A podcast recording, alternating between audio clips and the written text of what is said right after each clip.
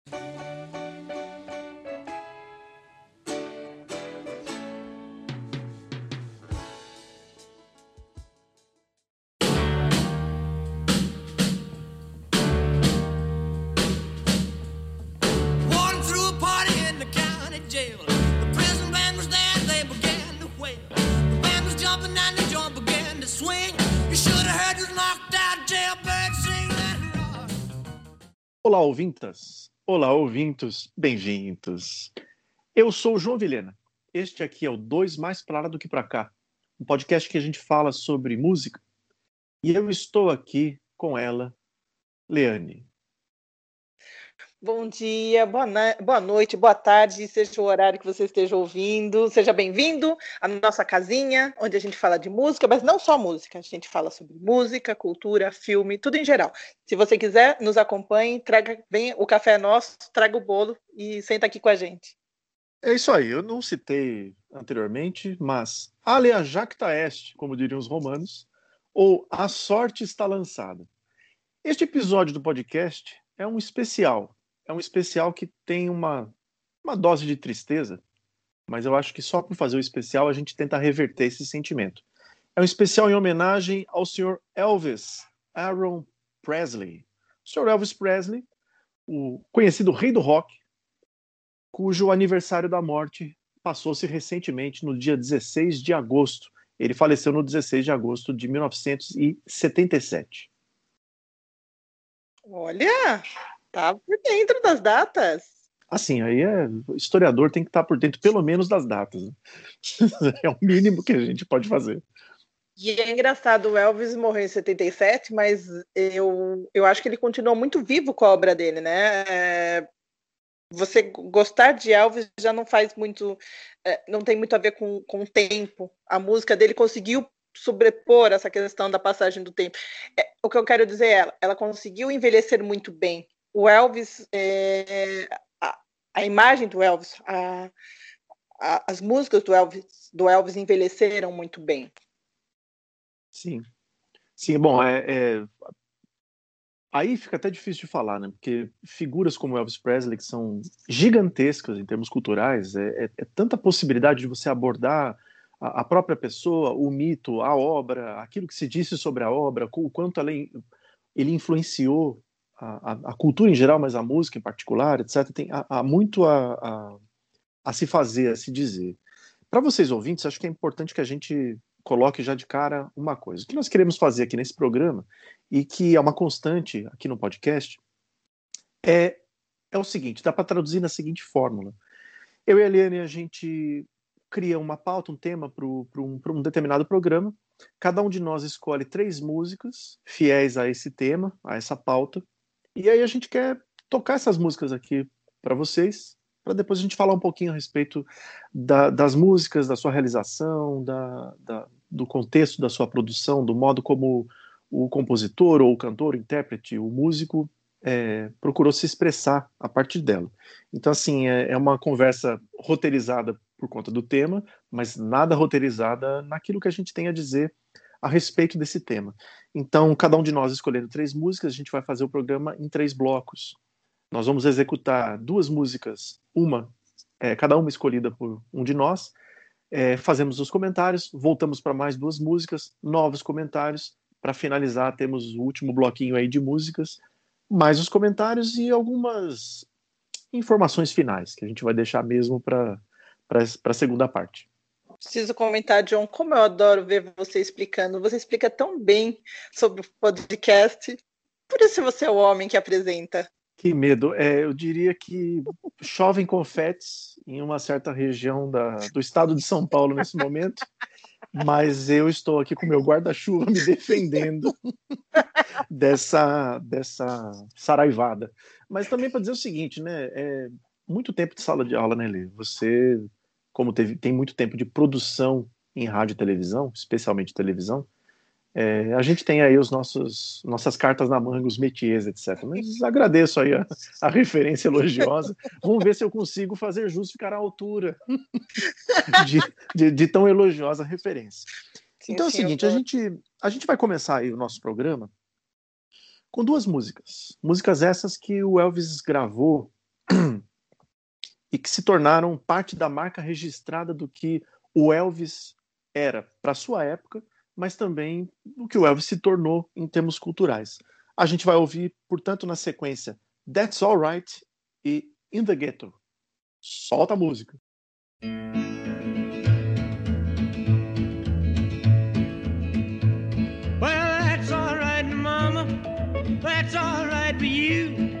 That's all right, Mama. Do that's all right. That's all right.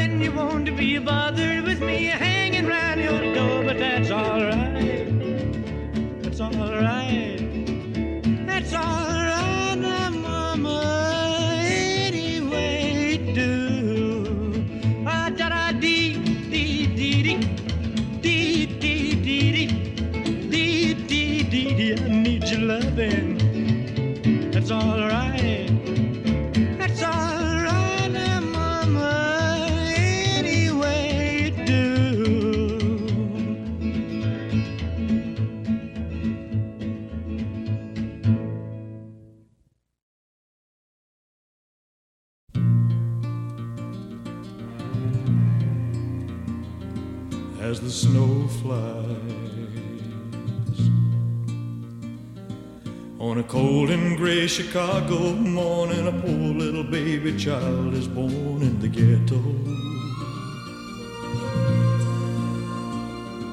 And his mama cries. Cause if there's one thing she don't need, it's another hungry mouth to feed in the ghetto. People, don't you understand? Child needs a helping hand. He'll grow to be an angry young man someday. Take a look at you and me. Are we too blind to see? Do we simply turn our heads and look the other way? Well, the world turns. And a hungry little boy with a runny nose plays in the street as the cold wind blows in the ghetto. And his hunger burns. So he starts to roam the streets at night and he learns how to steal and he learns how to fight in the ghetto. Then one night in desperation, the young man breaks away. He buys a gun, steals a car, tries to run, but he don't get far, and his mama cries. As the crowd gathers round, an angry young man face down in the street with a gun in his hand in the ghetto. And as her young man a cold and gray Chicago morning, another little baby child is born in the ghetto. And his mama cries.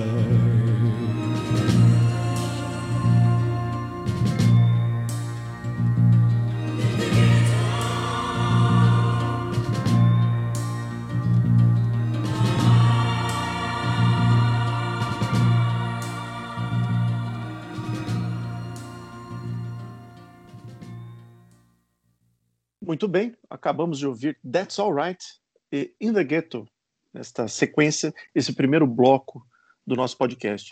Com relação ao That's Alright, é, é a música fundadora da carreira do Elvis Presley. É, o Sr. Elvis Aaron Presley, que nasceu no dia 8 de janeiro de 35 e morreu no dia 16 de agosto de 1977, ou seja, morreu com 42 anos. É importante dizer que para uma parcela considerável das pessoas, mesmo hoje em dia, Elvis não morreu. É, houve uma série de mitos, inclusive no, no, na época da morte, é, com relação a ele ter se desmaterializado, ter escapado, ter fugido para outra cidade, ter voltado para o Kansas, ter ido para o Mississippi, é, várias questões. De acordo com Men in Black, na verdade, Elvis não morreu, ele voltou para o seu planeta de origem. Exatamente, a citação ao Men in Black perfeita, muito, muito bem, muito bem lembrado. É, no, no, caso do, do That's Alright, do, do Elvis, é, essa música ele grava em 1954. É a primeira gravação é, de estúdio do Elvis. Lembrando que em 1954, se a gente for de fato olhar aí para as datas, o Elvis tinha 19 anos de idade. É, nessa gravação, ele teve de fato que, que insistir num período em que a, a gravar músicas nos Estados Unidos era uma coisa ainda muito muito primitiva, se a gente for comparar com o que veio nas décadas seguintes. A, a, própria, o próprio esquema de gravação era uma coisa muito reservada, muito particular.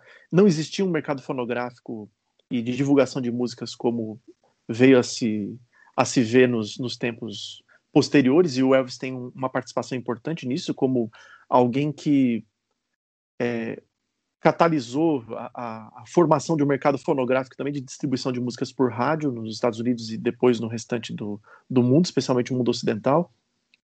Mas voltando a isso, né, o That's Alright apareceu como um compacto pela Sun Records em julho de 1954, gravado por esse Elvis de 19 anos, é né, um adolescente.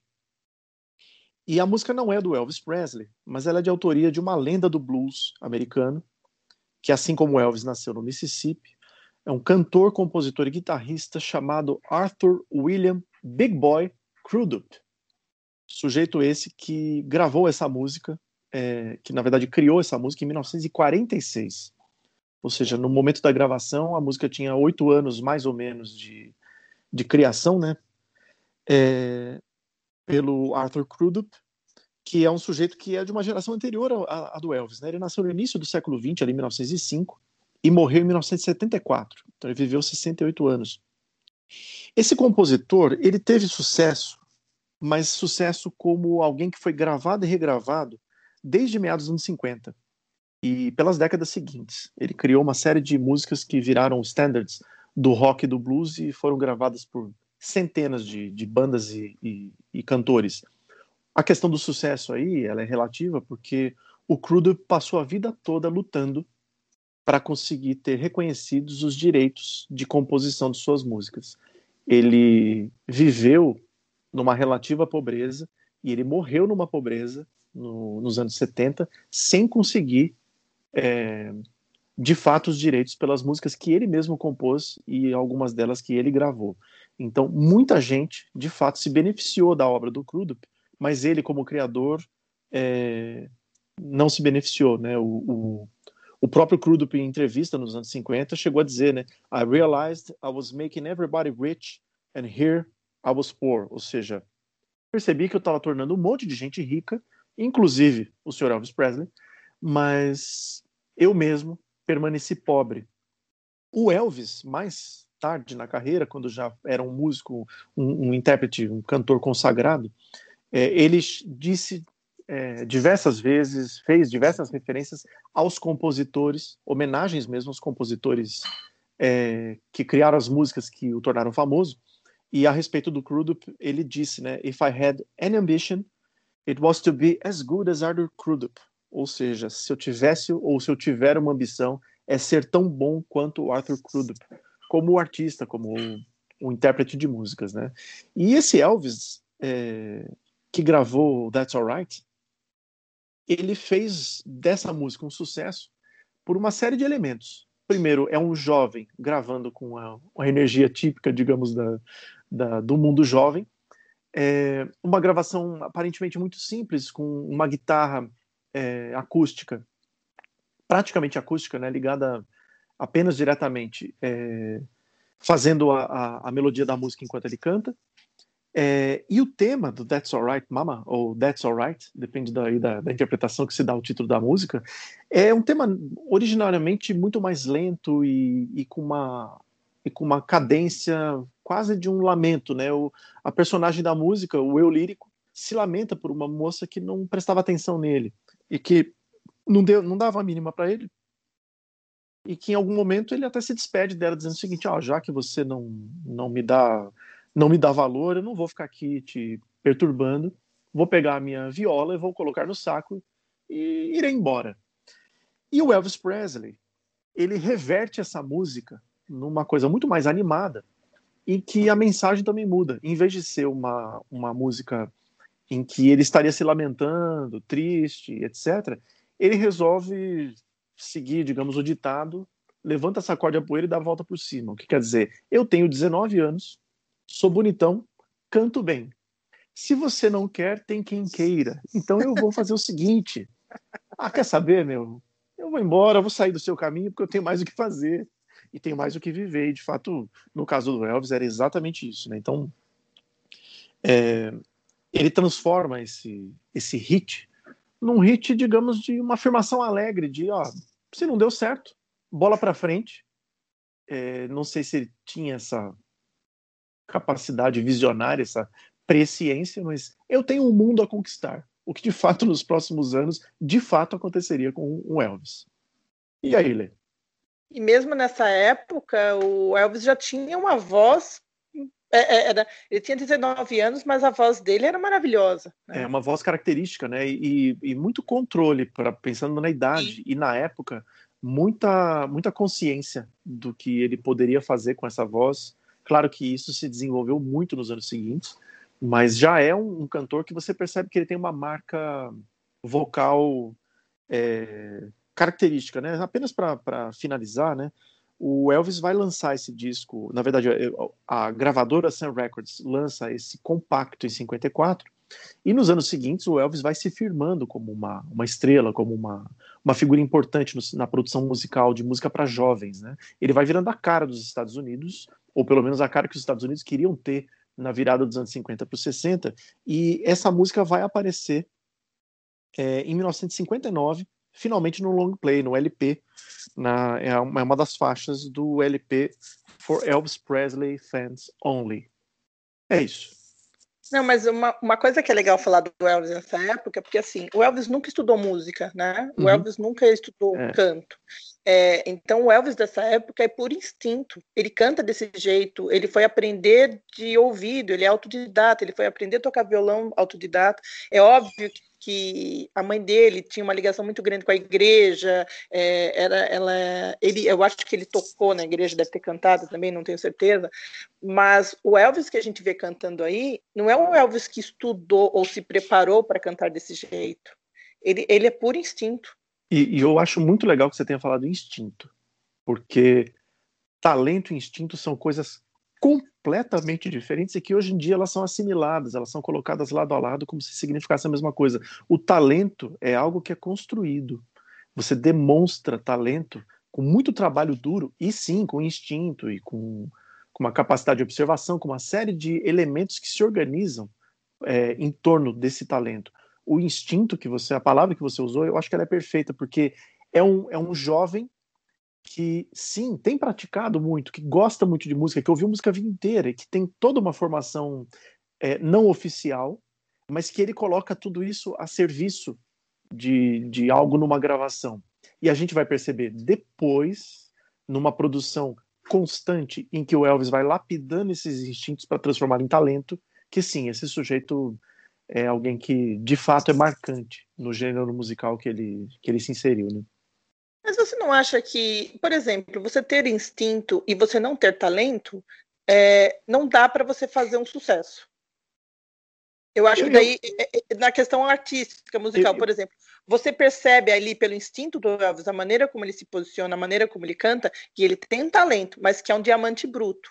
É, eu acho que dá para a gente, em primeiro lugar, diferenciar instinto de oportunismo, só para deixar claro para nós e para os ouvintes é, do que, que a gente está falando. Mas assim, eu acho que é possível fazer um sucesso sem ter talento.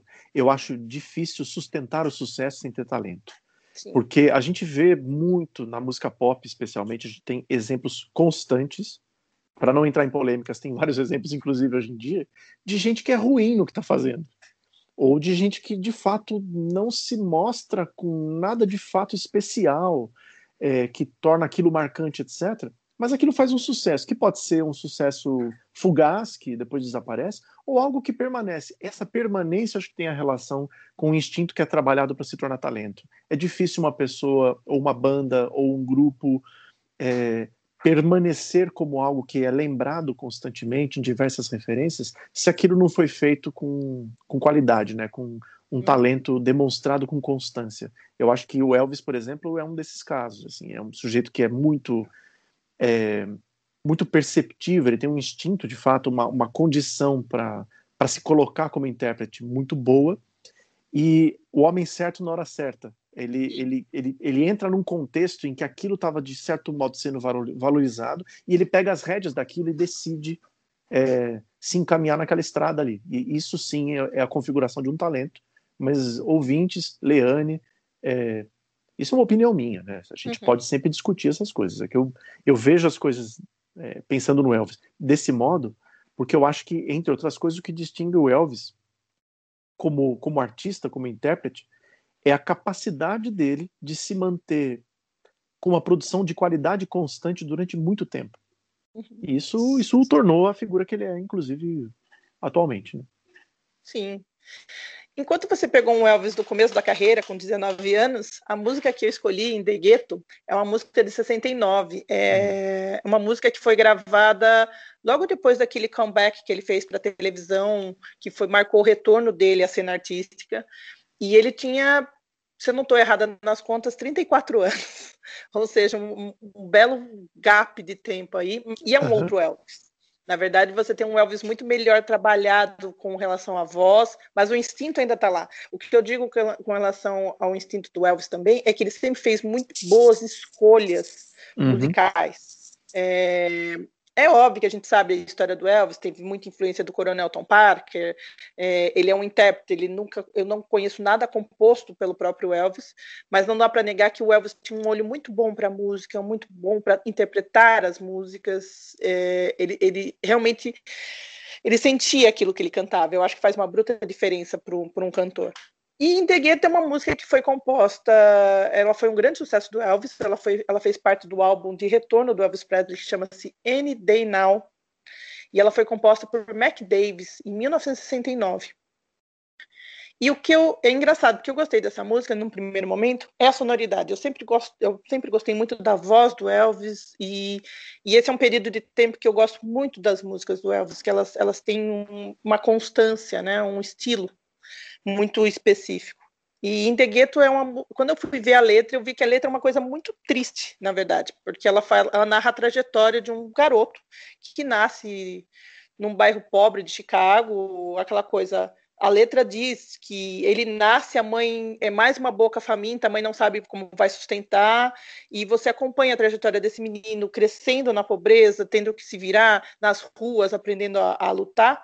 A, é, então a gente vê a questão da, da marginalização, da falta de perspectiva, e a música vai acompanhando até o momento que ele compra uma arma e ele morre durante a tentativa de um assalto. E aí, e o fim da música fala exatamente isso, fala sobre a morte desse garoto que cresceu na pobreza, na, na, pobreza e na marginalização, e ao mesmo tempo que ele morre, outra criança nasce no gueto, e é como se fosse mais ou menos assim, e talvez ela vá seguir o mesmo ciclo, ela vai seguir a mesma história do, desse que acabou de morrer. É, então, a hora que eu parei e ouvi, eu falei, nossa, é, é uma letra que você pode falar, ok, ela foi gravada em 1969, mas a letra é atual a, a, história, como é colocada ali, ela não, ela não, não é algo que você diz, ah, isso não existe mais, existe. Principalmente no Brasil de hoje. É engraçado, dá para se fazer uma relação. Essa música também o que eu acho muito legal, porque ela foi gravada durante uma sessão de estúdio, que, que eles falam sessão criativa de estúdio, foi a primeira vez que o Elvis entrou em estúdio depois do comeback dele. E nessa mesma sessão ele gravou In The Ghetto, ele gravou Suspicious Mind, que é outra música que eu adoro, e Don't Cry Daddy. É, então eu gosto muito da, de In. Uma outra coisa que é muito legal falar sobre, sobre In é que ela foi o primeiro sucesso do Elvis a entrar no top 10 nos Estados Unidos, nas paradas de sucesso, né? É, em quatro anos. Fazia muito tempo que uma música dele não, não entrava dentro do top 10 das mais tocadas, de... e ela alcançou a posição número 3. E ela também foi um grande sucesso internacional. Ela foi sucesso em países como Reino Unido, Alemanha, uh, Alemanha Ocidental, que na época ainda era dividida, Irlanda, Noruega, Austrália e Nova Zelândia. Uh, e uma outra curiosidade, o que acontece? O Elvis teve uma filha, a Lisa Marie, e em 2007 é, ela conseguiu gravar, fez um dueto com o pai. Com a ajuda da tecnologia, ela gravou essa música em dueto com o Elvis, e toda a renda arrecadada com a, a venda desse single foi para a fundação, uma fundação beneficente que ela, que ela criou com o nome do Elvis, que se chama nham, nham, nham, nham, Presley Charitable Foundation. Eu espero uhum. que meu inglês não esteja terrível, mas é isso. Ela, a fundação foi criada em 2007 e toda a renda arrecadada com a gravação desse single foi para lá. Então, eu, eu gosto muito de In The Ghetto. Eu acho uma música muito triste e você sente na voz do Elvis essa tristeza. É 2007, comemorando os 30 anos da, da morte dele, né? Comemorando aspas. Exatamente. É, é, relembrando, né? A, uhum. Os 30 anos da morte do Elvis. É. O Elvis morreu muito jovem, cara. Você pensa, 42 anos é, é, é, é muito jovem. Ao mesmo uhum. tempo, se você pega as gravações do Elvis de final de carreira, você percebe que as coisas não estavam indo bem, mas isso é algo que a gente vai falar mais para frente. É, e, e, assim, também, caros ouvintes, né, isso é algo que a gente vai falar mais para frente, se a gente falar, porque é, como a gente pode, sabe, como todos nós sabemos, é, é, um volume tão grande de informação a respeito do Elvis que aí os, um programa dura dias. É, e é assim, é importante que a gente, é, a gente tenha a proposta de se focar um pouco mais nas músicas e na, naquilo que cercou sua produção, como modo também de, de apresentar é, essas músicas, mas também os, os intérpretes, os cantores, os compositores, para vocês, de maneira que vocês possam fazer suas próprias trajetórias musicais para, talvez, quem sabe, descobrir o Elvis, né? É, e vocês também estão nos ouvindo, é, a Liane tocou num, num, ponto interessante, né? Nada mais distante em termos de estilo da composição e da própria execução da música do que That's Alright in the Ghetto é, em termos de letra, o próprio arranjo, a, as referências musicais, é, não são apenas praticamente 15 anos né, de, de diferença, mas são também é, tem, tem um oceano ali de mudanças sociais na, na, nos Estados Unidos, experiência de vida do próprio Elvis e aquilo que ele, em cada um desses momentos, procurava valorizar naquilo que fazia. Então, assim, The Ghetto também é uma, uma maneira do Elvis prestar tributo à, à, infância de tantos jovens americanos, a infância que, em parte, ele viveu, mas que também acompanhou. E, em, em termos de infância, pensando na música em si, The Ghetto retoma alguns elementos da música gospel, que é algo fundamental na formação do Elvis como, como intérprete. Então, é, é se a gente ouve In The Ghetto em seguida ter ouvido That's Alright, existe sim uma quebra muito grande ali de, de estilo, né? Daria para dizer até certo ponto que são dois Elvis muito diferentes, embora a gente reconheça a voz, mas sabendo, claro, que em, em In the Ghetto esse Elvis cantor é um cantor com muito mais recursos do que o Elvis que gravou That's Alright. Isso que eu ia falar, na verdade, você vê uma diferença na voz. Você vê um Elvis em, com 19 anos, com, já com, uma voz muito boa, mas você vê um Elvis muito mais maduro aos 34, Sim. com um trabalho de voz. É. O trabalho vocal dele, nessa época, é, é absurdo. É. é a maneira como ele coloca a voz, e, e ele não faz esforço para cantar. É. Isso que é maravilhoso. Ele, ele, ele, ele consegue alcançar notas que você olha e fala: caramba, e, e ele não faz esforço para aquilo. É, e mesmo no, não só no alcançar notas, mas sustentá-las e ao mesmo é. tempo manter isso dentro de um circuito em que você reconhece a voz dele, sabe mais ou menos para onde ele está se encaminhando na música e percebe o que você falou anteriormente, né? O Elvis é, um, é uma das melhores definições possíveis de um intérprete. Não é só que ele está, ao interpretar uma música, que ele está sentindo o que está presente na letra. Você percebe que ele cria uma paisagem mental, uma paisagem afetiva interna. Ele entra dentro de um, de um contexto que ele mesmo cria para fazer essa interpretação. Isso pode ser, claro, é perceptível, especialmente em The Ghetto, mas se você ouvir com bastante atenção uma série de elementos, mesmo dos sucessos do Elvis, você vê que ele está vivendo aquilo que ele canta, em certa medida, e isso faz muita diferença ao invés de você, por exemplo, pensar num intérprete que quer entender a interpretação de uma música como eu vou fazer aqui uma versão marcante desta música em que eu mostro o meu talento. Essa não era a preocupação do Elvis. Ele, como a gente vai perceber, inclusive, na, numa das músicas que a gente vai executar em seguida, é, o, o, Elvis tinha um, um, estilo de interpretação em que ele imaginava as pessoas sentando do lado do rádio para ouvi-lo como se ele cantasse no ouvido delas. Isso é uma coisa que se perdeu em muitos aspectos na música pop nos, nas décadas seguintes e hoje em dia é, explicitamente. A gente sabe hoje em dia, por exemplo, que a maior parte das pessoas que está ouvindo música ouve essas músicas em fones de ouvido, mas isso não quer dizer que o intérprete esteja mais próximo delas. É um paradoxo triste, mas é verdadeiro. Né? E é, aí, Levo, vamos, eu vamos tenho passar? a sensação, uma última coisa só, eu tenho Ah, a sensação diga, que claro. o, o Elvis se envolve com as letras. Não importa. Por isso que eu, eu acho que o, é, são as músicas quando ele escolhe, não é alguém que faz. A sensação que eu tinha não é alguém que entrega a letra para ele e fala, ó, grava. Ele Uhum. escolhia essas músicas, então ele tinha de alguma maneira uma relação com elas. É. E, e para ele era muito fácil ele s- colocar a emoção dele dentro dessa música. Uhum. Ele pode não ter vivido aquela situação, aquela situação do gueto e tudo mais. Ele não, é óbvio que ele não viveu. Ele tem uma outra criação, mas eu acho que ele consegue entender o que é, o, a o, o- o sentimento por trás daquela letra. Aham, é. Bom, vamos lá? Sim, qual a próxima? É o seguinte, a gente tem aí o nosso segundo bloco. Vocês e nós também ouviremos She's Not You e Polk Salad Annie. Até breve. Her hair is soft and her eyes are oh so blue. She's all the things a girl should be, but she's not you. She knows just how to make me laugh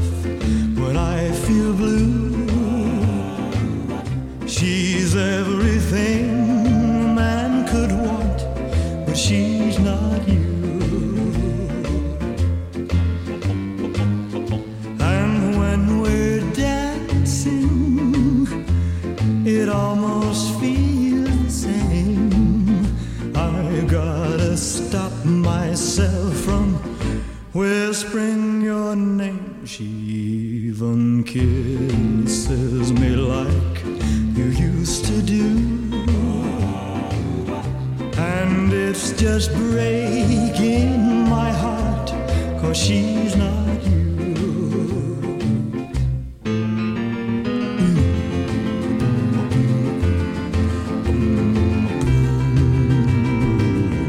And it's just cause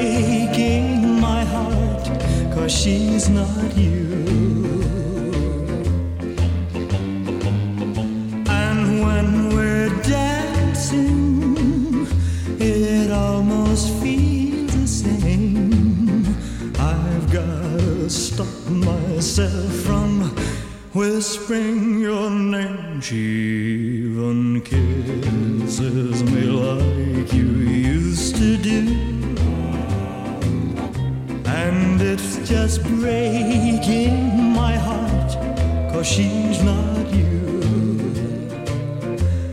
And it's just breaking my heart, cause she's not you.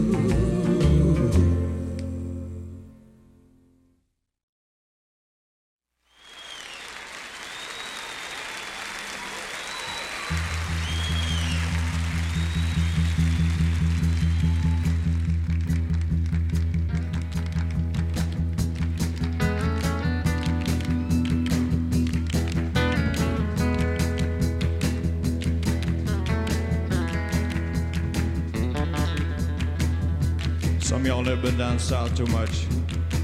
Some y'all never down south too. I'm gonna tell you a little story so you'll understand what I'm talking about. Down there we have a plant that grows out in the woods and the fields, and it looks something like a turnip green. Everybody calls it poke salad. Now that's poke salad.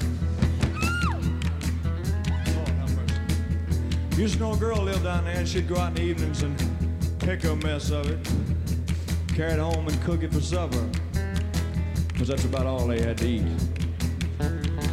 But they did all right.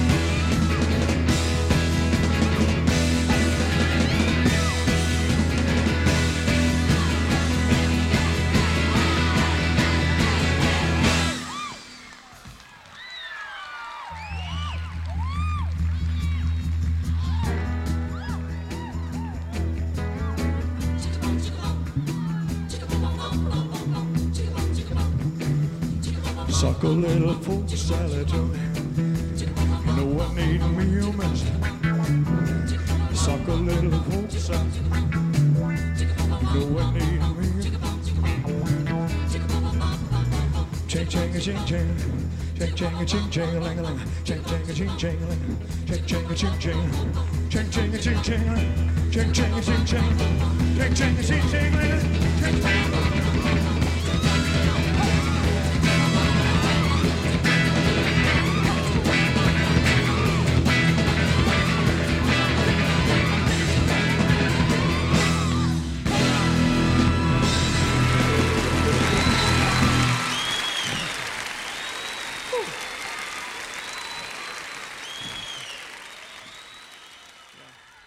Muito bem, estamos de volta depois de ouvir She's Not You e Poke Salad Annie. Bom, com relação ao She's Not You, a música é de 1962, ela foi composta por um trio de, de compositores americanos que também se tornou bastante famoso no rock e no blues, especialmente no rock pop americano nos anos 60, um pouquinho nos anos 50, mas especialmente nos anos 60, que são Lieber, Pomus e Stoller. Esses sujeitos compuseram várias músicas para o Elvis e músicas que foram gravadas por uma série de bandas, por exemplo, os Beatles. Então a gente tem Hound Dog, que é composição deles, que é um dos grandes sucessos do Elvis Presley, Kansas City, é, Young Blood, Searching, Love Me, Jailhouse Rock, que é a música, inclusive, que encerra este podcast. E aí vem, né? Loving You, Don't, King Creole, uma série de outras, outras canções e colaboraram, por exemplo, com o B.E. King na composição de um clássico, de um standard do rock, inclusive que ficou famoso nos últimos 40, 50 anos na voz do John Lennon, que é Stand By Me. Então, assim, Lieber Palmus e Stoller são compositores vitais no rock e no pop norte-americanos. É...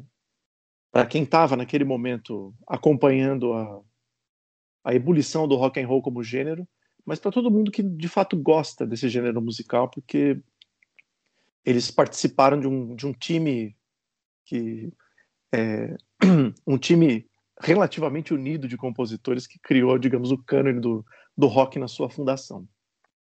O Elvis, ao gravar X Not You num compacto de 62, não é o mesmo Elvis que gravou That's Alright, o que significa esse já é um Elvis que aos 27 anos de idade, embora seja jovem, se a gente for pensar, é um veterano na música e é um absoluto sucesso.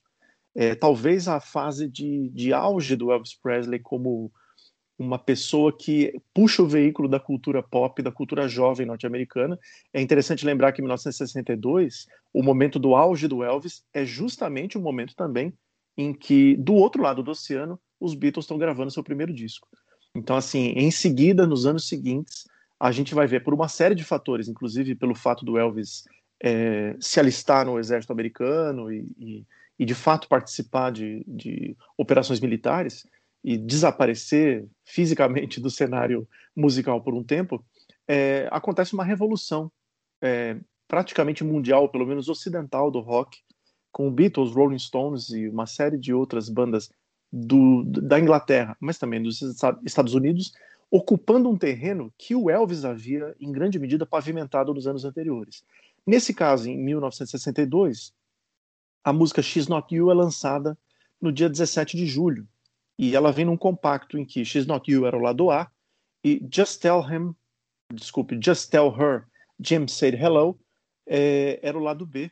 Esse compacto, para a época, vendeu uma enormidade, 800 mil cópias no, no, no primeiro ano de, de, lançamento, né? O que quer dizer, batendo um milhão de cópias certamente é, a partir dos anos seguintes, o que para nós pode até não ser um número tão expressivo, mas a gente tem que pensar numa indústria fonográfica e de distribuição, uma rede de distribuição que estava nascendo para um gênero que era considerado extremamente novo, capitalizado nesse caso por uma pessoa. O Elvis, embora acompanhado de produção, banda e todo um outro um aparato em torno dele, o Elvis era a figura central de um movimento, é, digamos, da classe média jovem branca é, norte-americana.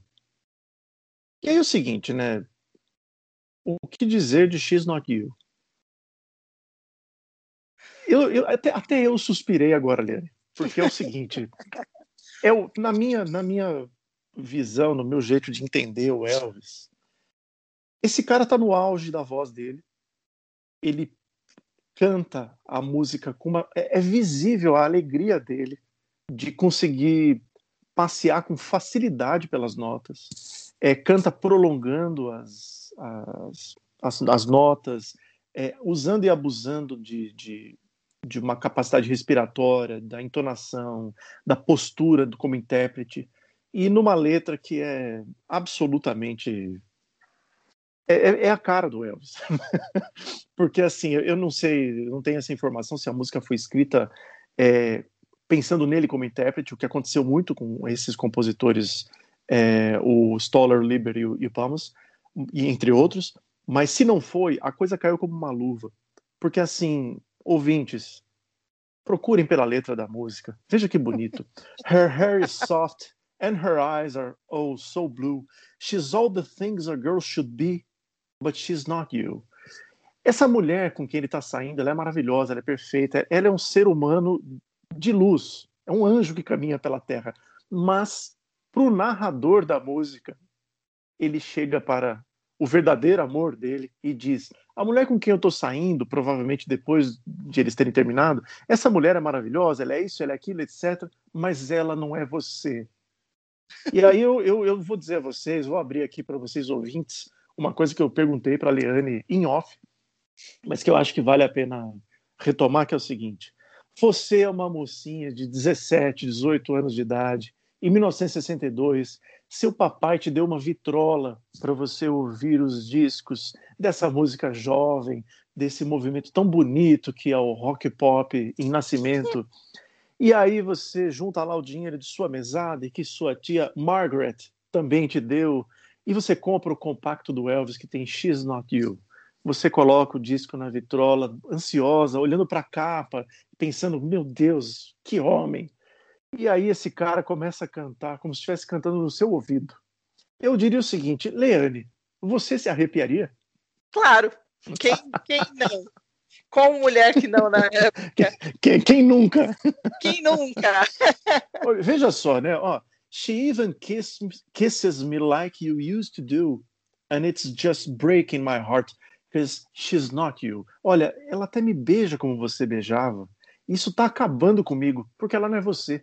Veja que, veja que assim, é, é, muito fácil você ficar frustrado com 27 anos sendo bonitão e tendo uma voz dessa, né? Que beleza. Então, assim, é, eu, eu fiz questão de trazer X Not You, embora caríssimos ouvintes e ouvintas é, pudesse ser qualquer outra música ou, ou muitas outras músicas dessa fase é, para a gente pensar no Elvis como, sei lá, se ele tivesse no auge do seu trabalho, da sua carreira, etc. O, Elvis tem muito material, mas eu pensei muito no X Not You porque é, é, é, um Elvis cantando com uma, com uma sutileza e ao mesmo tempo uma, um indício de potência na voz que denota uma alegria na, na, na, na interpretação. Uma alegria é, por estar tá no lugar certo na hora certa protagonizando não só um movimento, mas protagonizando, fazendo aquilo que ele queria fazer do modo como ele gostava de fazer. Então, assim, eu vejo esse Elvis de X Not You como uma pessoa à vontade, é, como, como cantor, como artista, como intérprete. Então, isso é uma, é, para mim, é, um, é, um, é, uma, é uma faceta muito, muito positiva do Elvis. Hum, o que eu acho legal dessa música que você escolheu, que ela é de 62, né? Dois anos depois, o Elvis lançaria o filme Amor a Toda Velocidade, que o nome em inglês é Viva Las Vegas, que é considerado um dos. É um. É, na carreira cinematográfica dele, ele tem poucos filmes que são reconhecidos como sendo bons. Viva Las Vegas é um deles. ele é considerado um, um, bom filme, com uma trilha sonora boa, e, e, ele tá no auge, cara, ele tá com uma bela voz, e é engraçado, porque são todos, são todos, são, uh, ela é uma, essa é uma música que foi lançada antes do comeback dele, do comeback do, de 68, né? Uhum. Ele foi pro exército, ele voltou em 60, e ele pegou esse período de 60 a 68, ele só fez filme. Se você for ver a carreira cinematográfica dele, tá toda quase aí. E os shows é, é ao muito... vivo na, na proporção oposta. Né? Eu, eu, acho que ele nem fez show, sabia? Eu não, não tenho certeza se ele, se ele se apresentou nessa época. Uhum. Eu acho, porque assim, ele fazia. Tem, tem anos aí que ele lançou três filmes. Ele lançava os filmes e ele gravava as trilhas. As trilhas todas eram gravadas por ele. Uhum. Não tinha nenhum artista. Não é como hoje você vê uma trilha de um filme, você tem vários artistas, tem uma compilação. Nesse caso, não. Eram musicais e todas as músicas eram gravadas pelo Elvis. Então eu não tenho notícia realmente se ele fez show nessa época. Por isso que eu acho muito legal que quando veio o comeback, as pessoas. É, é ele o Elvis tinha essa sensação que ele tinha sido esquecido. Ele estava muito preocupado com esse comeback dele. É, deixa eu, deixa eu só, só fazer uma interferência ali, desculpa, desculpa o corte. São duas coisas ouvintes. É, em primeiro lugar, né, o, o... É, se vocês tiverem oportunidade, o Elvis tem um site oficial, né, mas também tem muito material publicado é, sobre o Elvis na internet, mas também impresso, etc. Se vocês quiserem se divertir, vejam as capas dos discos, tanto os LPs quanto os compactos do Elvis é, eles têm uma marca registrada em termos de fotografia, tem um, tudo uma moda do Technicolor, etc.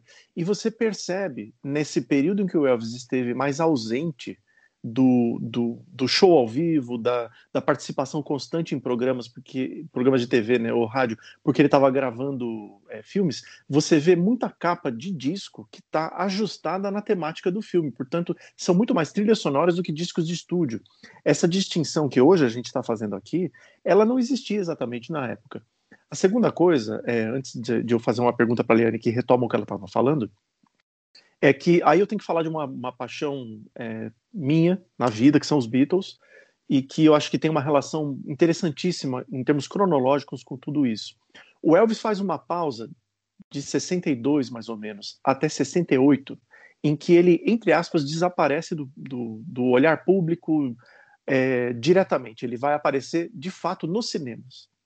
Essa aposta que foi feita e que em 64 encontra um ponto luminoso, que é o Viva Las Vegas, um filme de muito sucesso, é uma aposta interessante, porque de 62 a 68, um pouquinho mais adiante, 69, os Beatles viveram não o auge da carreira, mas a sua própria carreira. A carreira que começa com, a, é, de fato, com a primeira gravação do Please Please Me, ou do álbum, o primeiro álbum dos Beatles em 62, e que vai acabar ali em 69 com a publicação, com a, a gravação final do Abbey Road, e que depois a banda em si acaba. Em 64, os Beatles lançam a Hard Day's Night, que é um disco, ao mesmo tempo filme, e que é um fenômeno mundial. A bilheteria do a Hard Day's Night é bem maior, também é, em números absolutos, ela é maior do que a bilheteria do filme do Elvis, mas nos Estados Unidos a concorrência foi, foi tete a tete, né? foi cabeça a cabeça.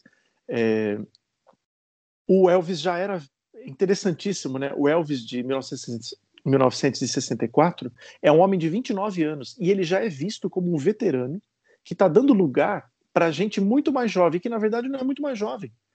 E é, é interessante ver esse fenômeno porque a, a cronologia ela faz com que o Elvis ele não só não é envelheça, mas ele amadureça muito rápido aos olhos do público e ao mesmo tempo o seu é, aparente desaparecimento contribui para uma certa mitificação da figura dele, já que os mais jovens estão tomando a cena, o que, que esse sujeito tem a nos apresentar? E aí, é, a pergunta que eu faço para a Liane, na verdade, é uma maneira de da gente voltar para o que você estava falando, né?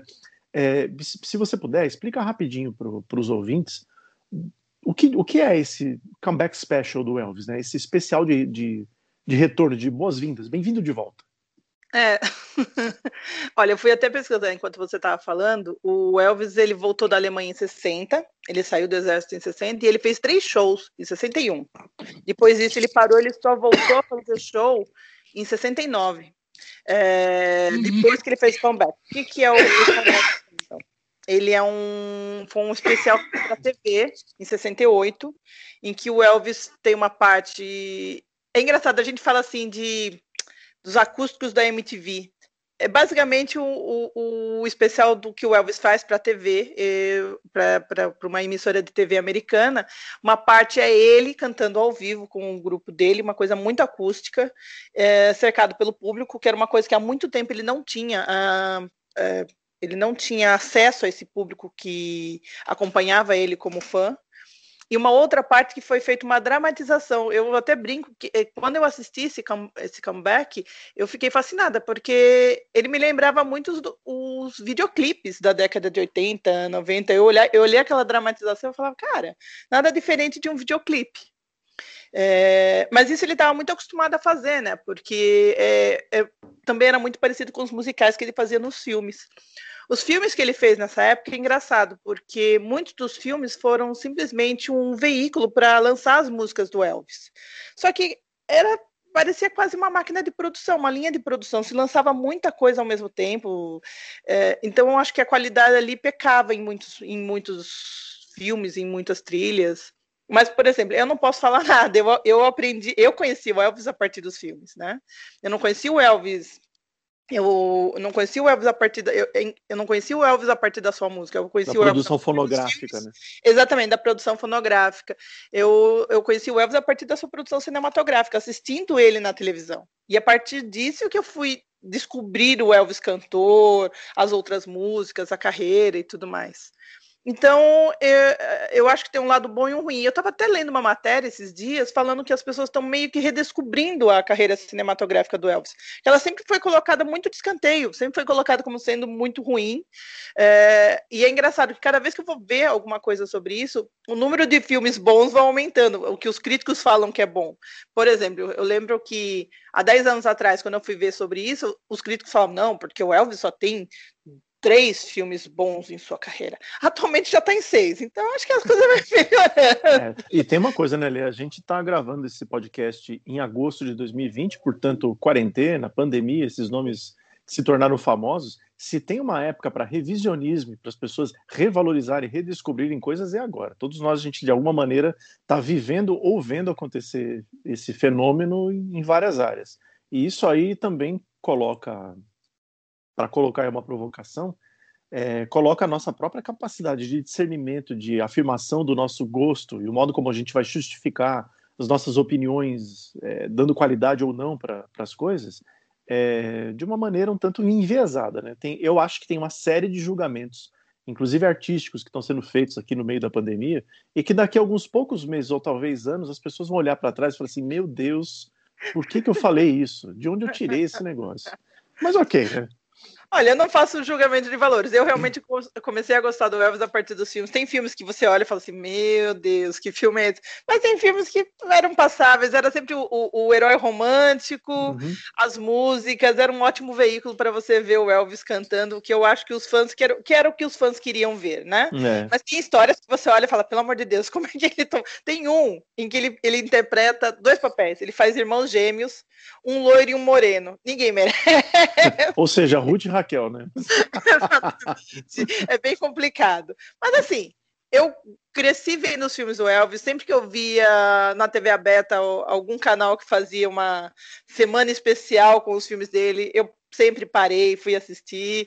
É, você mesmo me indicou uma vez um site que tinha todos os filmes, eu fui lá, aproveitei e vi os que eu não tinha visto. Então uhum. eu gosto, não, eu, é, eu não vou negar. E são duas coisas, né? A primeira, você que está nos ouvindo, é, a impressão que dá, cresci vendo os filmes do Elvis, é que a Leane tem 100 anos de idade, mas não é o caso, é muito menos do que isso, mas muito mesmo. E o segundo caso é para tentar dar um antídoto para aquilo que eu mencionei a respeito desse revisionismo, né, desses resgates. É, uma coisa que a gente pode fazer é apelar para algo muito legal na música, nas artes em geral, que é você assumir a própria ignorância. Eu digo isso pelo seguinte: Leane, Polk Salad Annie.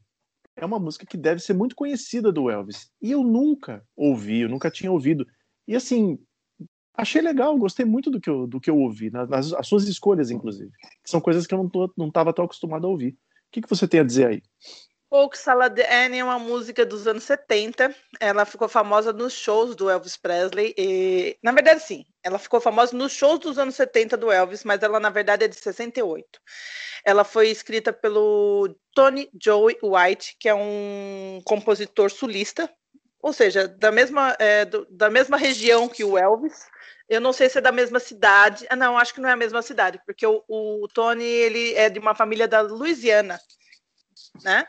E ele cresceu numa região de pântanos e crocodilos. O Poke Salad Annie, eu vou ser sincero, eu sempre gostei muito da, da, da interpretação e da apresentação ao vivo do Elvis. E eu nunca me preocupei muito em ver a, história do Pouco Saladene, muito menos a letra. Quando eu peguei a letra para ver, eu me diverti, porque ela fala de uma região exatamente isso, que você tem, você convive com a pobreza é, e com os jacarés, os crocodilos. Né? Porque eu acho que isso é muito. É, é, engraçado, quando você pega a letra dessa música, você consegue ter realmente uma visão do sul dos Estados Unidos, aquela região é, onde você vai ter os campos de algodão, você vai ter os pântanos, você vai ter crocodilos, é, você vai ter gente com muito dinheiro, você vai ter gente também muito pobre. E é engraçado que, em comparação, por exemplo, em Degueto você fala de uma pobreza, mas uma pobreza urbana, né? Uma pobreza na cidade, em uhum. Chicago. Já Paul Saladiene, ele fala, ele fala da pobreza, mas não é uma coisa. É, é com uma visão meio que nostálgica. É, e é bem a ideia do Tony, ele está falando da infância dele, né? De ter crescido nessa região. A música foi lançada em 69, não fez muito sucesso. Ela realmente foi virar um sucesso quando o Elvis gravou, colocou nos shows ao vivo dele. É, e uma curiosidade, esse Polk Salad, na verdade, é, é um prato de origem, não digo se eu, não sei se é origem francesa, mas o nome correto é poc salé. É um prato feito com verduras cozidas, que é muito comum ali na região da Louisiana. E ele é feito com. Você pode usar é, ervas selvagens para fazer, principalmente se você, pelo que eu entendi da história, se você é uma família muito pobre, você acabava pegando essas ervas selvagens para poder cozinhar. Só que, se eu não me engano, uma das ervas que eles, que eles citam, que, é, que pode ser usada, ela é venenosa. Então, eles até é, eles falam para tomar um certo cuidado e tudo mais. E a brincadeira é porque na, na música ficou eternizado pouco salad, que é a ideia de salada, né? Uma coisa de, de verduras cruas. E não, tem que ser cozido. Então, então é, um, é um cozidão, vamos lá. É um cozidão, exatamente. É um, é um refogadão. É um, é um refogadão. É um, é um, junto, é um restaudanté é um junta tudo. É, isso aí. É, isso aí. Exatamente, mas só de legumes, só de verduras, é. assim, de, de, Então é isso. E a música é muito legal. E essa música foi escolhida pelo Elvis para fazer parte dos shows. Então eu acho que ela trazia realmente para ele uma. Não tenho lembranças, mas eu acho que fala um pouco da origem do Elvis, desse menino que nasceu no sul dos Estados Unidos, cresceu ali. Eu acho que o que, o que é falado na letra da música faz todo sentido para ele. É, é uma realidade que ele conhece. Tanto uhum. que quando você vê a apresentação ao vivo dele, é muito legal, porque ele se diverte cantando essa música. Ele realmente está curtindo cantar a música, a música faz sentido para ele, é uma música energética, ela, ela, é muito legal. As uhum. apresentações do Elvis na década de 70 são perfeitas, porque ele realmente é um showman. Ele, ele, ele se apresentava, ele cantava, ele fazia piada, ele tinha uma energia que, que qualquer pessoa, mesmo ouvindo, se contagia. É, é, por isso que eu gosto muito dessa fase do Elvis, porque assim, você tem um Elvis com uma voz muito bem colocada, muito bem trabalhada, ela tá assim, acho que no seu auge, ela tá muito... amadurecida, né? É, nossa, é uma voz maravilhosa. Você vê que ele não faz esforço para cantar. Ele não faz esforço, ele consegue tirar o que ele quer daquela voz sem esforço algum.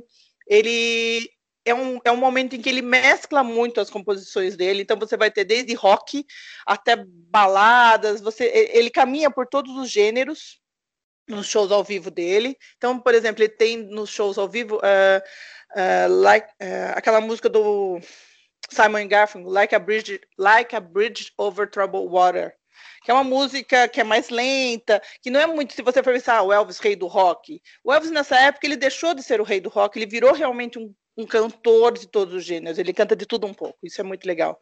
É, tem, tem uma é... brincadeira que se fez na época que o, o Elvis ele abdica do, do reinado de rei do rock, ou ele é forçado a abdicar, porque é como se a, a monarquia tivesse virado uma república parlamentar, né? aí tem muitos protagonistas, né? Então tem um primeiro-ministro a cada dois meses, é difícil. Não, com certeza.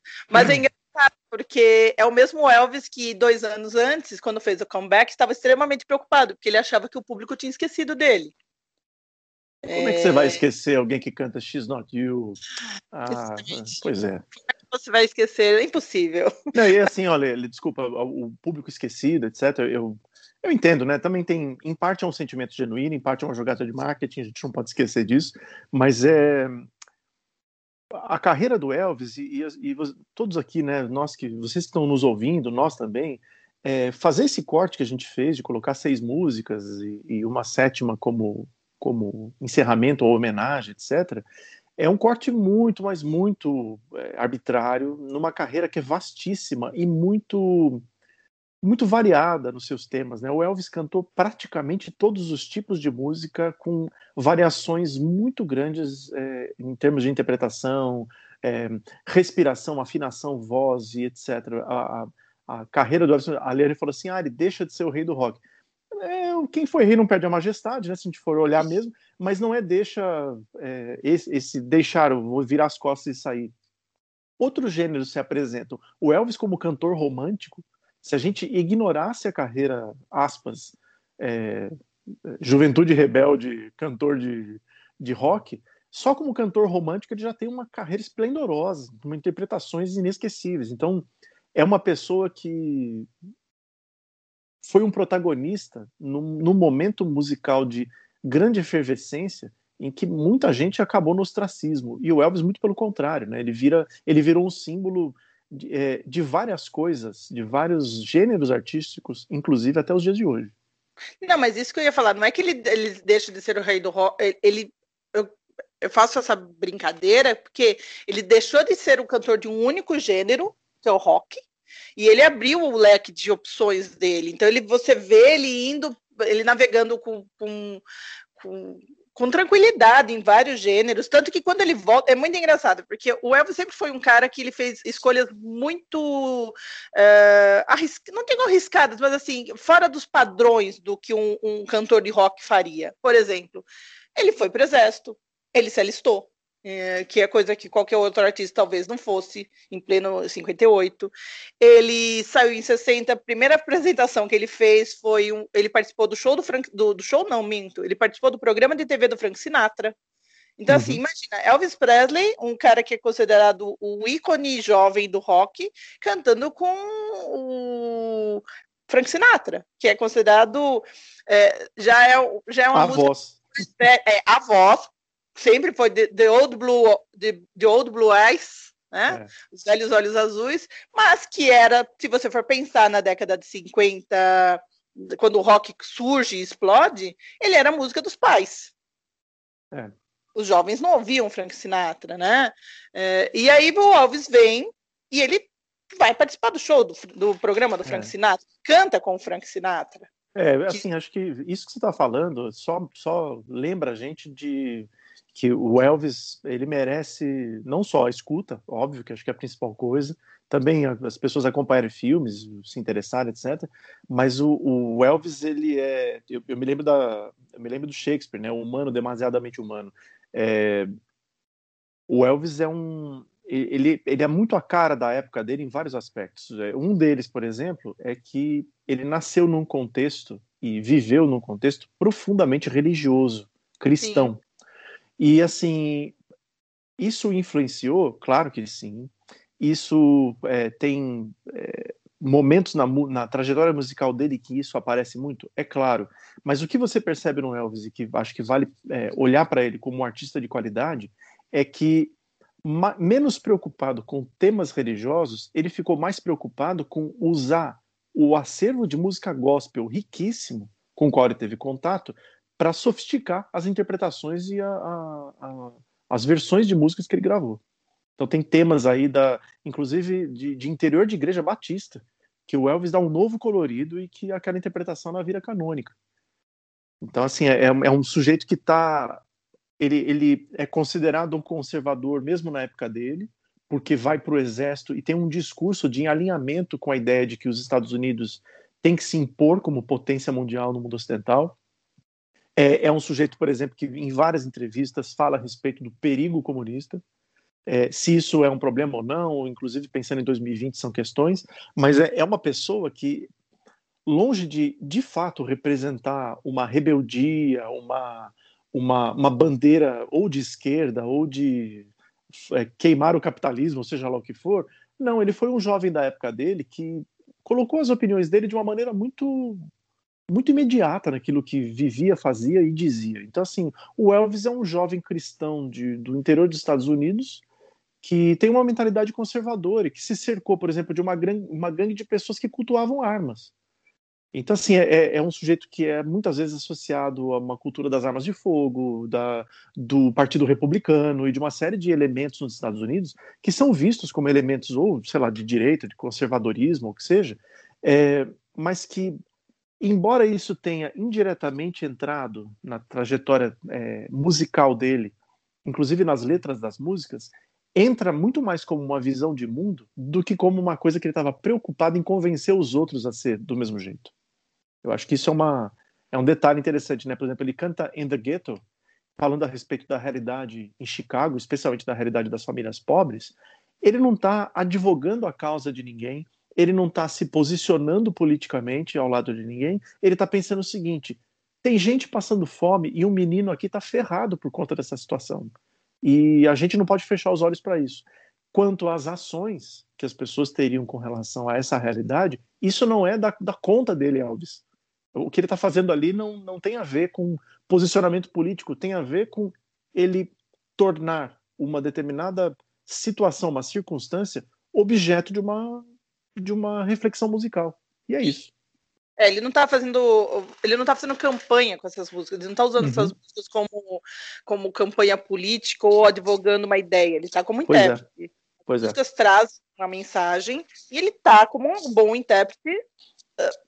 Conseguindo transmitir essa mensagem. O é. Elvis não, não é engraçado porque eu acho que nas músicas ele não ele não tem essa preocupação. Ele tem a preocupação em fazer de, de conseguir trazer as emoções para o público. É. E é engraçado quando a gente fala uh, e eu até entendo quando em 68 o Elvis vira e, e, e, e realmente está preocupado, está achando que foi esquecido pelo público, que é exatamente isso que você falou, cara. Vem Beatles, vem Rolling Stones, que, que, que se tornam a nova cara do rock. Isso porque era um rock que era a cara, que o Elvis era a cara antes, uhum. né? Isso é. são completamente diferentes do que era o Elvis. É. E o Elvis fica se perguntando: será que esse público que hoje consome, é, que curte Beatles, que curte Rolling Stones, vai, vai me ouvir? Eles querem saber o que eu tenho ainda a cantar ou a falar? É, é porque é, é, tem tanta gente fazendo coisas tão distantes daquilo que eu sempre fiz por aí, e tem tanta gente curtindo isso, que talvez não haja mesmo mais espaço para mim. E o que ele descobre, na verdade, é justamente o contrário. Existe uma multidão de pessoas que eram fãs do Elvis, mas também agora de novos fãs, que o redescobre, que o recoloca num, num lugar agora que vai além, né? Ele, ele deixa de ser apenas o que era anteriormente, ou apenas, né? O, a cara do rock ou o rei do rock. Ele vira um mito vivo na última fase da, na última parte da carreira dele, né? É um, é um ser que ele vira o Elvis. Exatamente. e, o, e, assim, é... fala, fala, desculpa, não, eu te cortei. Não, o que eu ia te falar é que é isso mais ou menos que o comeback faz. O, o, comeback apresenta uma nova versão, ele apresenta uma nova faceta do Elvis, né? Porque ele traz o Elvis rock, né? Com uhum. músicas da época de quando ele se lançou, mas ele traz também um Elvis cantando outros estilos. E, e Can Ring é, de, é, desse especial, é maravilhoso. E, e é engraçado, porque eu vi uma matéria, uma matéria, acho que das, da Rolling Stones, eu não tenho certeza, mas eu vi uma matéria falando exatamente desse especial e falando que esse especial saiu do jeito que, que saiu e virou esse sucesso, porque o Elvis ele bateu de frente com o empresário dele, o Tom Park porque o, o, Coronel Tom Park tinha uma outra ideia de especial. A ideia de essa ideia de fazer um especial para TV foi do Coronel Tom Park, porque ele já fazia um tempo que o Elvis estava parado, é aquela coisa, ele ia vendo, tem, lá, cuidando, administrando a carreira do Elvis.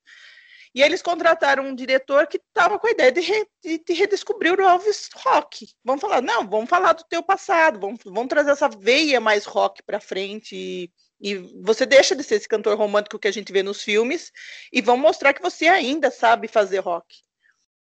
E foi a primeira vez que o, o, o, Elvis comprou a ideia do diretor e bateu de frente com, com o empresário. Falou, não, vai ser desse jeito. Então, uh, é engraçado, a matéria fala assim, a primeira vez que o Elvis disse não, e foi esse sucesso. É. Então, eu acho que o, o, o comeback serviu não só para reapresentá-lo, para trazê-lo de volta para os seus fãs, mas para reapresentar uma, uma, uma fase, reapresentar o Elvis para o público. É. Não só para os fãs, mas para quem não conhecia. É, você que nos ouve, se, se a, a vida ou a, a arte, a carreira do Elvis é, é, tá interessando e você conhece pouco, etc., o, o show Comeback Special ele está disponível no YouTube na íntegra, em vários canais, e também pode ser adquirido nas, nos streamings, em, em lojas, etc., mas é, é, muito interessante ver, se possível, esse show na, na sua concepção original, né, na sua sequência, porque você vê ali um homem que volta sem saber exatamente por que ele está voltando, percebe que ele está sendo muito bem-vindo nesse retorno, e esse retorno não é o retorno, como a gente poderia dizer posteriormente, ah, o retorno do rei. Não, não. É, é um retorno às origens, só que de uma pessoa que já viveu essas origens, portanto, ele vai revisitar uma trajetória. Então você o vê cantando músicas que sete anos, cinco anos atrás, elas estavam nas paradas de sucessos e ele as cantava com um vigor diferente do que ele está cantando agora, porque na verdade é ele olhando para ele mais jovem pensando, tá, eu acho que eu tenho algumas coisas a dizer aqui a respeito dessa pessoa que vocês se acostumaram a ouvir. E muitas vezes as novas interpretações que o Elvis dá para hits antigos são interpretações muito melhores do que a, as originais. O que só mostra, na verdade, essa, essa qualidade do Elvis que ela vai se depurando com o passar do tempo. Né? E uma visão feminina. Elvis voltou e ele continuava maravilhoso. Jaqueta preta, fundo vermelho, aquele homem está lindo. Pois é, né? Aí, aí eu, eu, eu tenho que sair dessa seara aí, porque a minha praia, a minha praia tem, tem outras águas. Mas eu me lembro de assistir o Comeback Special pela primeira vez e saber um pouquinho, um pouquinho a respeito do que, do que cercava aquilo ali, o contexto. É, e eu fiquei muito impressionado com como a produção destacava exatamente os atributos do Elvis, todos eles. Da voz, passando pela beleza física, passando pela, pela movimentação corporal, porque o Elvis tinha uma presença absurda nos shows. É, como esse especial é uma, é uma também, além do comeback special, etc., é um especial porque é uma grande homenagem ao próprio Elvis. Ele está ali num, num ponto que você fala, essa foi a imagem do Elvis que se eternizou, que é aquelas coisas que a gente fala assim, ah, se eu fosse mandar uma cápsula para o espaço para que os ET soubessem quem é Elvis Presley, manda comeback special, Manda porque ali tem tudo, ali é uma súmula maravilhosa é, do que do que o Elvis era, né? É, seguimos aí para a fase final? Sim, Bom, é o seguinte, é, para esse nosso último bloco musical, né, é, do nosso episódio, nós temos Moody Blue e My Boy. Voltamos já.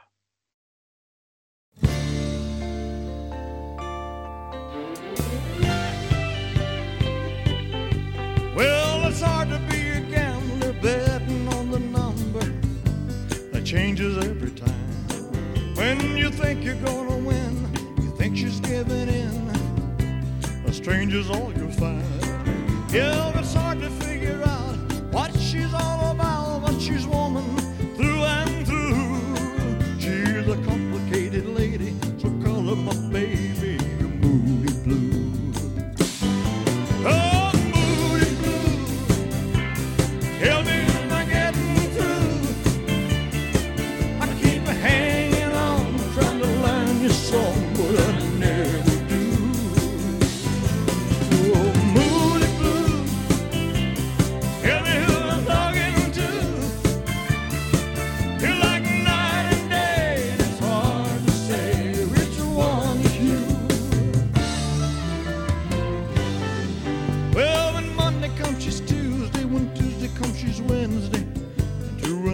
day again.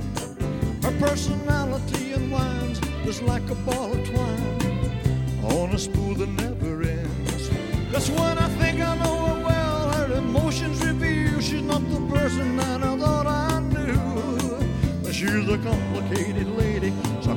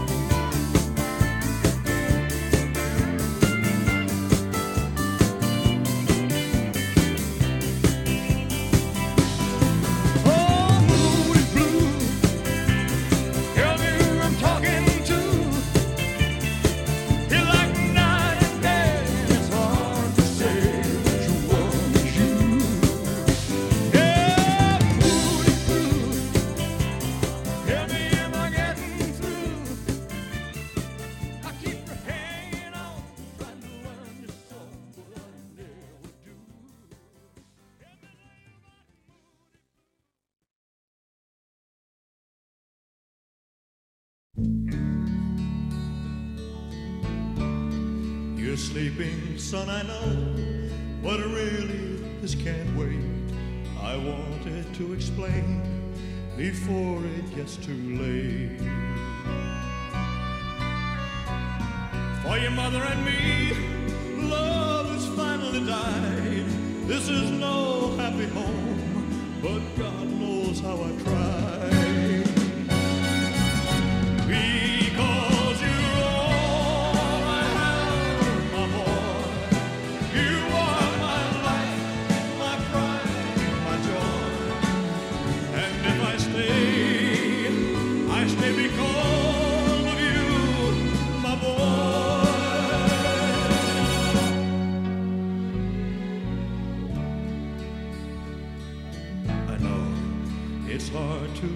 understand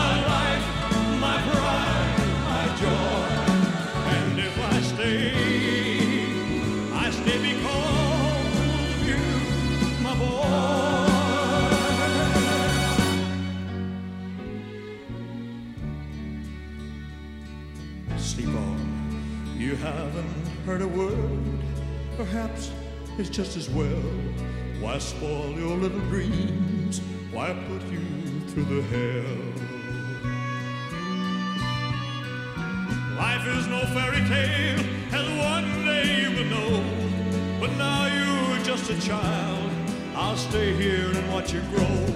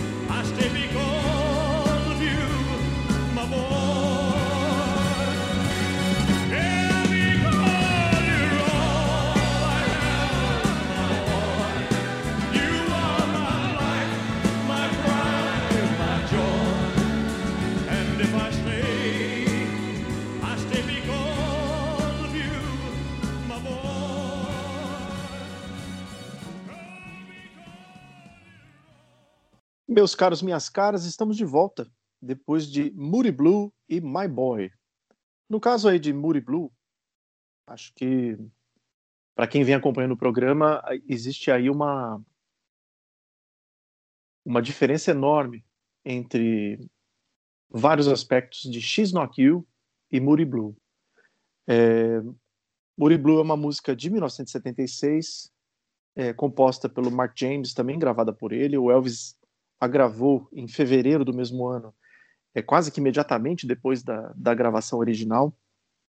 O Mark James é um compositor de relativo sucesso nos Estados Unidos, é, eu digo relativo porque, embora ele não tenha se eternizado para os, os não conhecedores do rock and roll, ele se eternizou em certa medida, especialmente por conta do Elvis Presley, porque também é dele uma música que praticamente ninguém conhece, que é Suspicious Minds. Então, assim, é um, é um cara que, né, ele não tem importância nenhuma como compositor. É, o Elvis gravou essa música em 76 num compacto, gravando em fevereiro de 76 para ser lançada ainda naquele ano, é, em outubro. É, ele gravou um compacto em que Moody Blue é o lado A e uma outra música chamada She Thinks I Still Care está no lado B, ou seja, ela pensa que eu ainda me importo. É, este é o Elvis, há menos de um ano da própria morte. É um Elvis que já havia se separado de sua esposa e que algumas pessoas dizem que após a separação em 1973 foi ladeira abaixo. É um Elvis que longe da, digamos, da exuberância que a gente comentou é, do Comeback Special de 68 e dos anos seguintes em que o Elvis ficou, entre outras coisas, famoso, eternizado por seus trajes é, colados brancos nos shows no Havaí e em Las Vegas. É, nos últimos dois, três anos antes da, da morte dele, Elvis Presley, em 77, embora permanecesse gravando, embora permanecesse se apresentando em, em shows, é, a, a, decadência física e, e mesmo é, psicológica do Elvis era visível, não só na perda é, progressiva de uma qualidade vocal, na dificuldade de manter notas mais, mais altas, mais firmes, de, inclusive de respirar para cantar do jeito como sempre cantou, O Elvis também demonstrava na interpretação que permanecia uma interpretação muito verdadeira em termos afetivos, emocionais, e no conteúdo das letras, uma, uma coisa tranquilamente próxima do que hoje em dia a gente é, menciona como depressão. E uma depressão muito, mas muito profunda, progressiva e, e, e muito triste, um, um, processo muito triste de, de, de fragmentação de um ser humano. É, o Elvis de Muri Blue, Muri Blue também acaba sendo é, em julho de 1977, dois meses, um mês e meio antes da morte dele, o título do seu último LP e a, a própria música Muri Blue é um dos carros-chefe da, da gravação. O próprio disco, a partir da morte do Elvis, bateu recordes e recordes de, de vendagem. A morte do Elvis foi é, amplamente noticiada e, em grande medida, encarada como talvez um dos grandes exemplares de fake news avant la lettre, ou seja, é um momento em que as pessoas não acreditavam e todo tipo de teoria é, a respeito da, da permanência de Elvis entre nós foi, foi é, ventilada naquele momento, porque era, era inacreditável pensar em alguém que era visto como maior do que a vida, deixar o planeta assim de uma hora para outra, nos conturbados anos 70. E aí a gente teria que fazer um, todo um programa especial sobre a, o universo cultural, mas também a política, especialmente a norte-americana dos anos 70, para pensar em tantas decepções e reviravoltas que os americanos viveram e também o mundo é, é, na, na, passagem das décadas de 60 para 70. Então, assim, o Elvis que grava Moody Blue, é, a Leane, em off, nas nossas conversas, ela usou um termo muito simples, mas que eu acho que ela, esse termo define tão bem a, a situação. Esse Elvis de Moody Blue é um Elvis cansado, ele está exausto. E, assim, é uma exaustão é, em vários aspectos. É físico, é psicológico, é mental, é uma exaustão de tanto tempo em estúdio de gravação, tanto tempo em estúdios de filmagem, tanto tempo em turnês promocionais, tanto tempo com a vida super exposta. É, é, é, uma, é, uma, é o resultado de uma vida vivida com uma densidade absurda. Os últimos dez anos, de, ou pelo menos os últimos nove anos depois do Elvis ter retornado no, no especial lá do comeback, é, são anos que são vividos com grande intensidade do mesmo modo, mas são anos também em que o Elvis começa aos poucos a acusar a dificuldade que o corpo dele começa a experimentar com o uso excessivo de estimulantes, barbitúricos, calmantes e uma série de outros medicamentos que ele tomou numa quantidade, digamos, Keith Richard, Richardesca. Ou seja, ele tomou numa quantidade abissal, colossal, que desafia cientistas e farmacêuticos de, vários, de várias gerações. O Elvis, infelizmente, se viu numa situação é, farmacológica, é, um beco sem saída. Ele ficou viciado em vários tipos de medicamentos administrados é, simultaneamente e de uma forma indiscriminada, apenas com o foco para que ele continuasse rendendo não só os milhões que rendia, mas também rendendo é, em termos de desempenho nos shows, nas gravações, etc. Chegou uma hora que é, o corpo não aguentou, há várias explicações e pensamentos a respeito, inclusive fala-se a respeito da separação dele da, da esposa, que teria levado o processo todo a se acelerar. No caso do Moody Blue, se a gente pensar em termos de interpretação da letra e desse cenário que eu estou pintando aqui um tanto sombrio a respeito dessa última fase da vida do Elvis, é, a, a, personagem, o narrador da música, é uma, é um, uma pessoa que está se referindo a uma mulher cujo temperamento é muito variável e explosivo de um lado e absolutamente ausente, deprimido do outro. É uma pessoa que é de extremos e que deixa o narrador que tenta descrever essa mulher ou descrever a relação com ela é, como um sujeito meio perdido. Ele está meio sem saber o que fazer diante de uma coisa que está mudando o tempo todo e que percebe-se ao mesmo tempo que ele tem uma, uma relação afetuosa com aquela figura. A gente também pode olhar para a música como a figura da mulher, talvez representando é, a própria vida, a própria vida do, do narrador, né, do, do, do Elvis intérprete. Então, assim, há, há trechos da música e eu acho que o, o refrão é uma, é uma, uma coisa interessante para a gente olhar nessa perspectiva dupla, né? É, eu fico tentando me manter, né? I keep hanging on, try to learn the song, but I never do. Eu, eu tento me manter é, em pé, eu tento me manter. Literalmente seria agarrado, mas eu tento me manter é, em torno disso ou continuar a fazer o que eu sempre fiz ou o que eu estou fazendo. Eu tento aprender a música, eu tento aprender a canção, mas eu nunca consigo. É, eu não consigo fazer nada direito nesse momento, eu não estou fazendo nada com certeza, as coisas estão muito nebulosas, me sinto indeciso. Se a gente interpretar isso sendo tanto uma mulher quanto a própria vida do Elvis, e ele está usando aqui na, na, fala dele é, uma referência direta para a música, ele diz: Eu tento aprender a canção, eu tento cantar direito nesse aspecto, e eu nunca consigo. Ou seja, é um sujeito que ele perdeu contato, de fato, nessa, nessa letra, com aquilo que é a própria identidade dele. Na, fase, na segunda parte da, da música, né, o, o, o segundo o segundo elemento da música começa com Well, when Monday, Monday comes, she's Tuesday. When Tuesday comes, she's Wednesday. Ou seja, essa mulher, ou a própria vida, ou o objeto que a gente quiser fazer a interpretação, está sempre um passo à frente dele. E os dias vão se sucedendo, aparentemente sem muita cor, sem muito sabor. E os dias se sucedem. Enquanto a personalidade da, da figura retratada na música vai variando, é a única coisa que varia, porque o tempo passa e as coisas permanecem confusas. Então, assim, é, é, um, é, um, é, um, é um narrador que ele está exausto diante de mudanças que ele não consegue acompanhar. E Pronto, me emocionei aqui. Leane, me salve. É, eu, eu ouvi, fazia muito tempo que eu não ouvia Moody Blue. Eu, quando ouvi novamente, é, ele me causou um, um, certo estranhamento, porque, nossa, é, é uma voz de um Elvis cansado. É, eu, e eu comentei isso com você, o Elvis está cansado.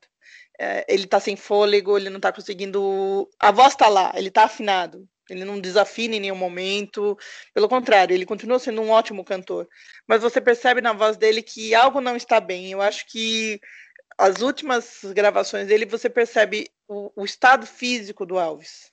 E acaba sendo muito triste você ouvir o, o, o você ouvir um Elvis dessa maneira. É, eu vi época, vídeos da época. Essa, as músicas desse período são músicas que eu ouvi muito pouco, na verdade. Eu acho que elas sempre me trazem um, um quê de melancolia, um quê de tristeza. Acho que é por isso que eu nunca me debrucei muito sobre essa última fase, vai, esses últimos dois anos do Elvis. Eu paro sempre em 74, indo para 75 porque o Elvis me deixa é, é, é uma, uma sensação de tristeza que dá, porque você percebe que algo não está bem, você não sabe dizer o que. O Elvis está lá, mas não, ao mesmo tempo não é mais o mesmo Elvis.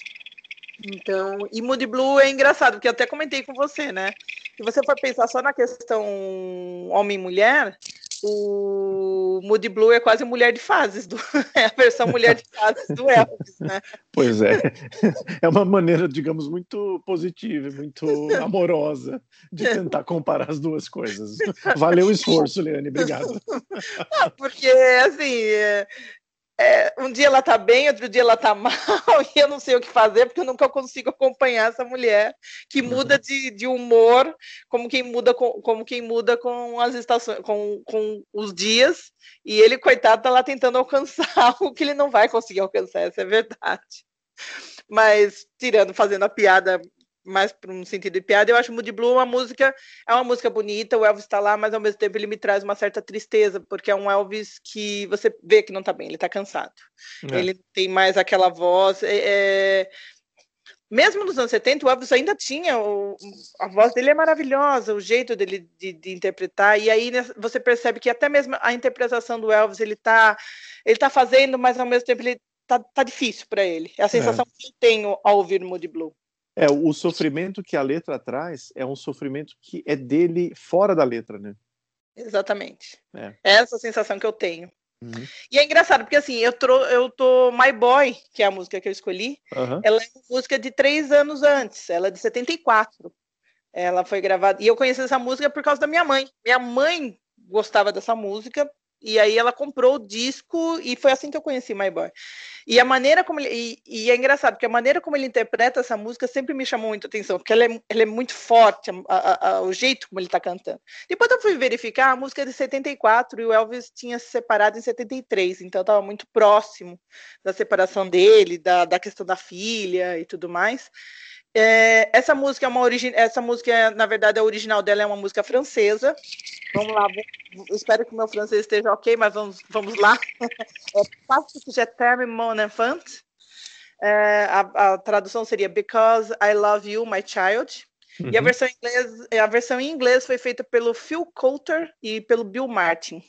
A letra da música, na verdade, é uma grande. É, é um pai conversando com seu filho ele está dormindo e ele está falando que que tá difícil, que ele tá que ele continua com a mãe da criança, mas ele não a ama mais, que existem problemas, mas que o grande amor da vida dele é esse menino. Uhum. E é engraçado que ele ele discorre falando sobre como a vida dele está, o amor que ele sente por essa criança e como a vida dele está, vamos dizer assim, está complicada, né? E aí ele termina a música dizendo: Olha, por sua causa eu vou ficar. Porque é. eu quero, pelo amor que eu sinto a você, é, eu vou continuar nesse casamento sem amor, eu vou continuar nessa vida, porque eu quero te dar, é, eu quero te ver crescer e eu quero que você tenha assim, uma base tranquila, não quero que você tenha que lidar com uma separação dos pais. É, isso tudo é, tá meio e, e dá-lhe terapia nos anos seguintes para todo mundo, né? Porque, olha, o casamento acabou, mas eu estou ficando por sua causa. Exatamente, que é aquela desculpa básica que a gente ouve, não, eu vou ficar por causa dos filhos, né? É. É, então, essa música é exatamente isso. É o Elvis falando para uma criança que está dormindo, que não está ouvindo, é ele conversando com essa criança que está dormindo, e ele contando as, as dificuldades dele como pai e por que ele continua num relacionamento sem amor é, continua nesse casamento, apesar de ele não estar tá feliz. É isso. Uhum. A música ela foi gravada em ela foi gravada em 73 e fez parte do álbum que foi lançado em 74. Por isso que eu falei que eu acho que tem um pouco aí da relação da separação dele, porque a separação dele se deu em outubro de 73. É, e, foi e fez muito sucesso. Essa música fez muito sucesso nos Estados Unidos e no Canadá. E é um Elvis que ainda está com uma potência de voz.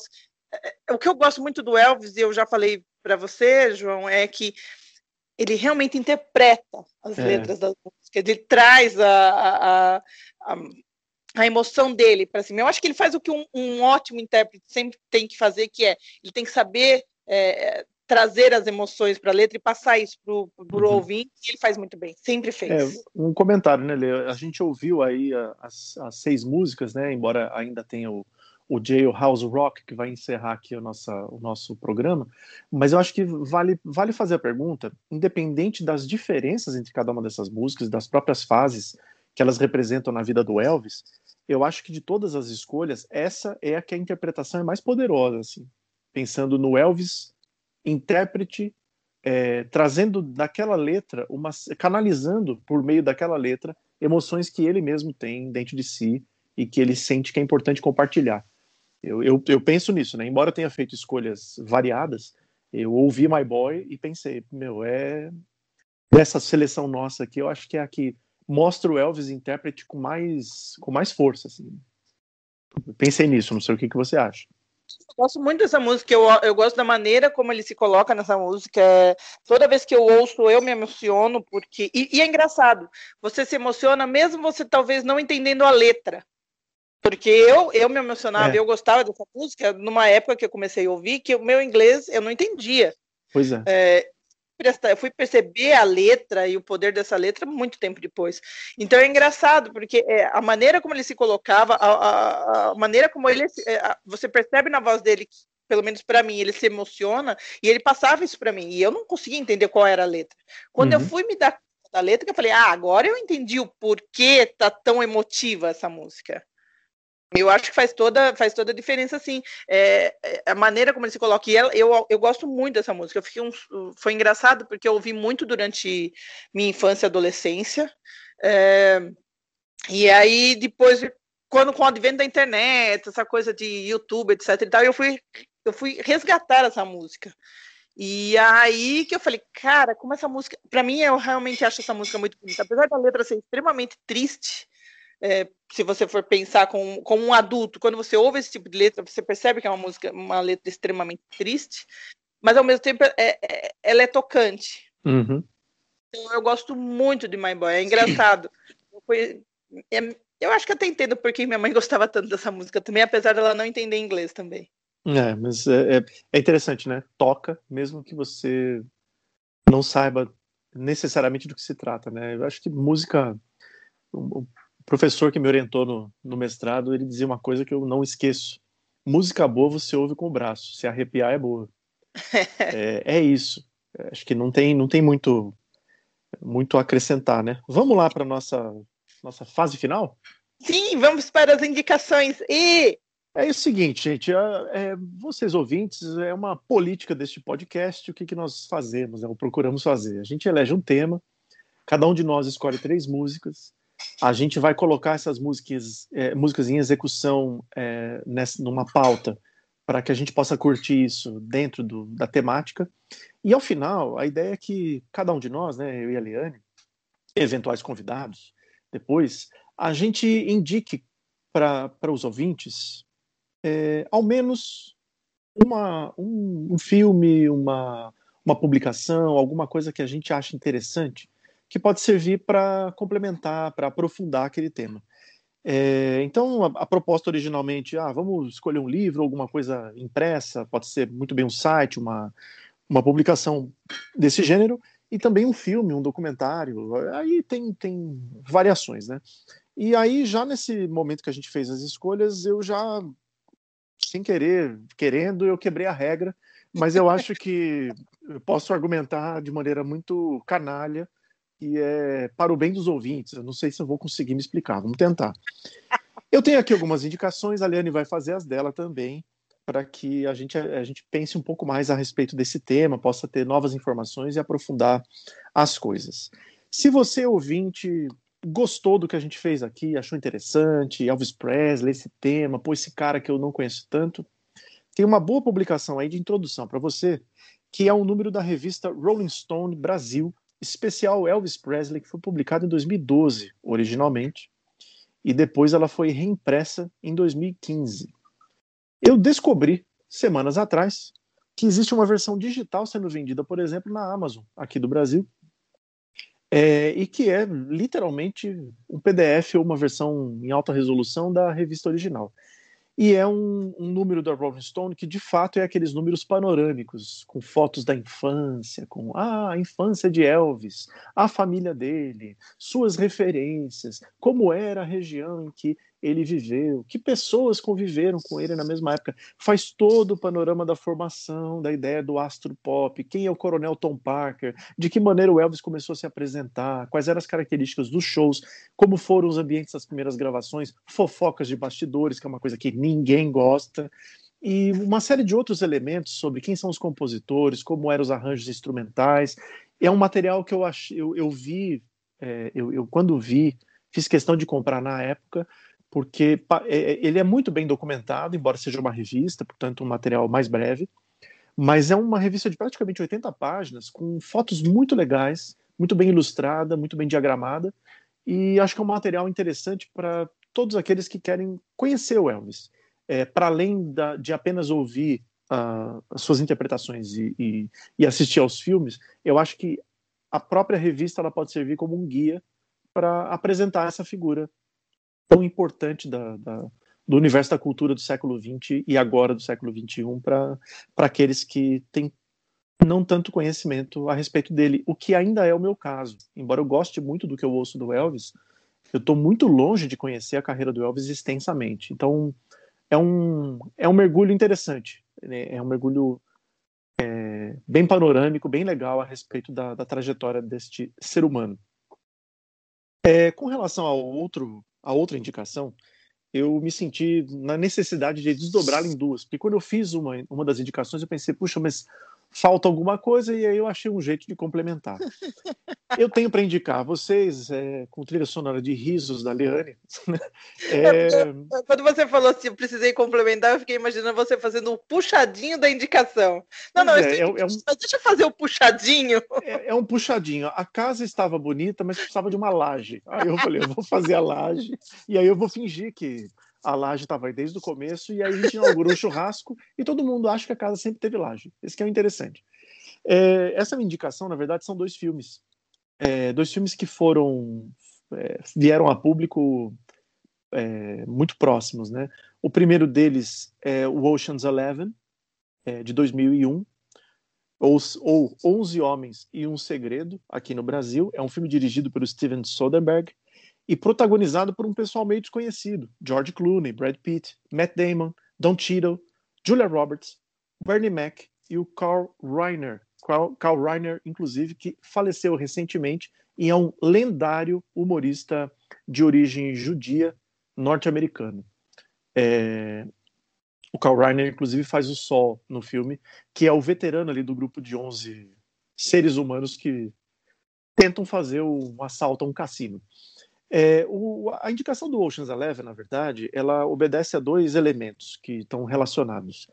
A música Little, um, Little Less Conversation, do Elvis, que é uma música até bastante conhecida originalmente da carreira dele, mas não tão conhecida quanto outros sucessos, ela ganhou uma reinterpretação disco, quase disco, meio rock, meio mixada, é, para o lançamento desse filme, coincidindo com o lançamento do filme, e ela explodiu nas paradas de sucesso em 2001 por conta do filme, mas também do lançamento é, da própria música, desse relançamento. E ela, ela simplesmente reapresentou o Elvis Presley para muita gente no século XXI. E é uma música que é muito a cara do Elvis, num, num período em que ele estava cantando ainda com muito vigor e alegria, embora seja uma, uma gravação como se fosse uma sobra de estúdio reestruturada com um arranjo novo eletrônico. É, é uma música que, se você colocar ela para tocar agora no seu MP3 player, para usar uma, uma expressão de que entrega a minha idade, se você colocar é. ela para tocar agora numa rádio, um negócio, na hora você reconhece não só o Elvis Presley, como o, o, período até de lançamento do filme e uma série de outros usos que essa música teve na, no cinema, nas séries, em outros lugares nos últimos anos. E o filme Ocean's Eleven, é uma grande homenagem dos produtores, mas também dos atores principais a Las Vegas e a uma Las Vegas que não existe mais.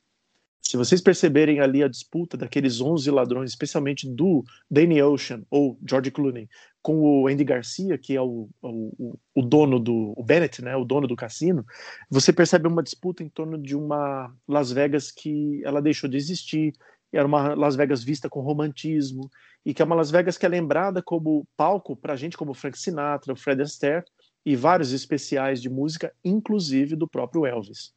Então, se for para fazer uma homenagem a, uma, a uns Estados Unidos, mas também a uma Las Vegas que não mais existe e que é lembrada com nostalgia por muita gente, e o Elvis está dentro dessa, dessa chave aí, acho que o Ocean's Eleven é uma boa introdução. Lembrando que o Ocean's Eleven tem duas continuações, é, Ocean's 12 e o Ocean's 13, que vão estendendo a, a, a história por outros, outros elementos. É, o Ocean's Eleven é uma versão de um filme dos anos 60, se não me engano, é, também é, que se tornou muito famoso na, na, no cinema americano, né, o cinema clássico. A Liane, vocês não podem ver, mas ela está com uma cara de então, né? Por favor, Liane. é, não, é isso que eu ia falar, na verdade. O... Na verdade, tem duas coisas para falar. Eu gosto muito desse filme. esse filme ele traz. Ele é. Não, eu não sei se pode dizer que é uma refilmagem, mas talvez ele inspirou. Mas o que acontece? Você tem um outro 11 Homens, um segredo da década de 60, que foi uhum. interpretado o Danny Ocean e o Frank Sinatra. Pois é, né? É, eu, e eu, aí, queria deixar, eu queria deixar essa para você. Enquanto em 2001 nós temos George Clooney no papel de Danny Ocean, na, nos anos 60 nós temos Frank Sinatra. E esse filme é famoso porque, na verdade, esse filme ele se passa em Las Vegas, ele também fala sobre um roubo é, a um cassino, e ele traz o que eles chamariam de Hat Pack. Era o grupo do Frank Sinatra e seus amigos, que eram famosos na época e faziam filmes juntos, saíam para beber, cantavam juntos, que era ele, Sammy Davis Jr., Dean Martin e mais uns outros dois ou três que formavam o Hat Pack.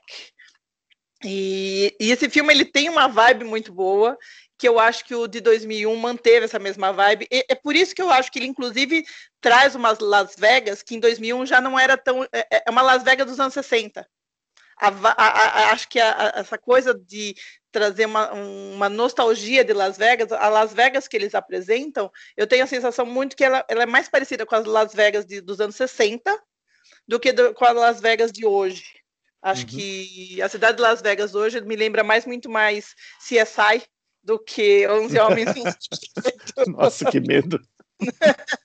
É, porque a sensação que eu tenho é muito mais Dark, é uma cidade que nunca, nunca dorme, sempre luzes acesas, é, muito dinheiro, jogo. Então, eu acho que ela está mais para mim. Las Vegas é. hoje em dia está mais para CSI do que para Ocean's Eleven. Mas... Deixou, de ser, deixou de ser uma cidade iluminada para se tornar uma cidade alucinada, né? Exatamente. É, é, na, sua, na sua interpretação. Exatamente. É, uma outra coisa, só, só para finalizar. Little Less Conversation, essa música também faz parte de um filme do Elvis. Foi, hum. É um filme dele chamado Ame um pouquinho, é, Viva um pouquinho, Ame um pouquinho, foi lançado em 68.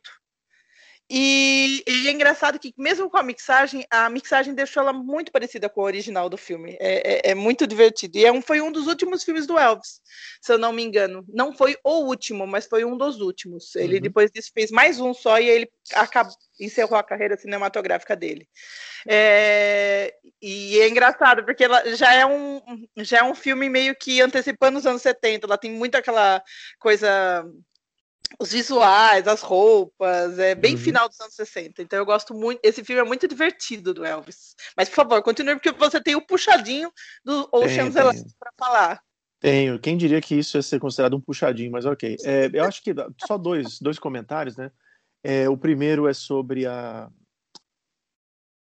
É... Perdi, Leno, o que eu ia falar. Não era lá falar da comparação que eu fiz com o CSI? Assim, né? É, eu, eu lembrei muito dessa coisa da cidade, da cidade iluminada, que virou cidade alucinada, e eu lembrei muito que também se tornou uma cidade casamenteira nos últimos anos, nos últimos muitos anos, e tem referências as mais variadas, filme, série, etc., a esses aspectos da, da, da, cidade. Mas eu acabei esquecendo mesmo que eu ia falar, Não, que é um fenômeno importante que a gente não citou. Tem uma coisa legal de Las Vegas, até te é. sobrepus, mas é que eu acho legal falar.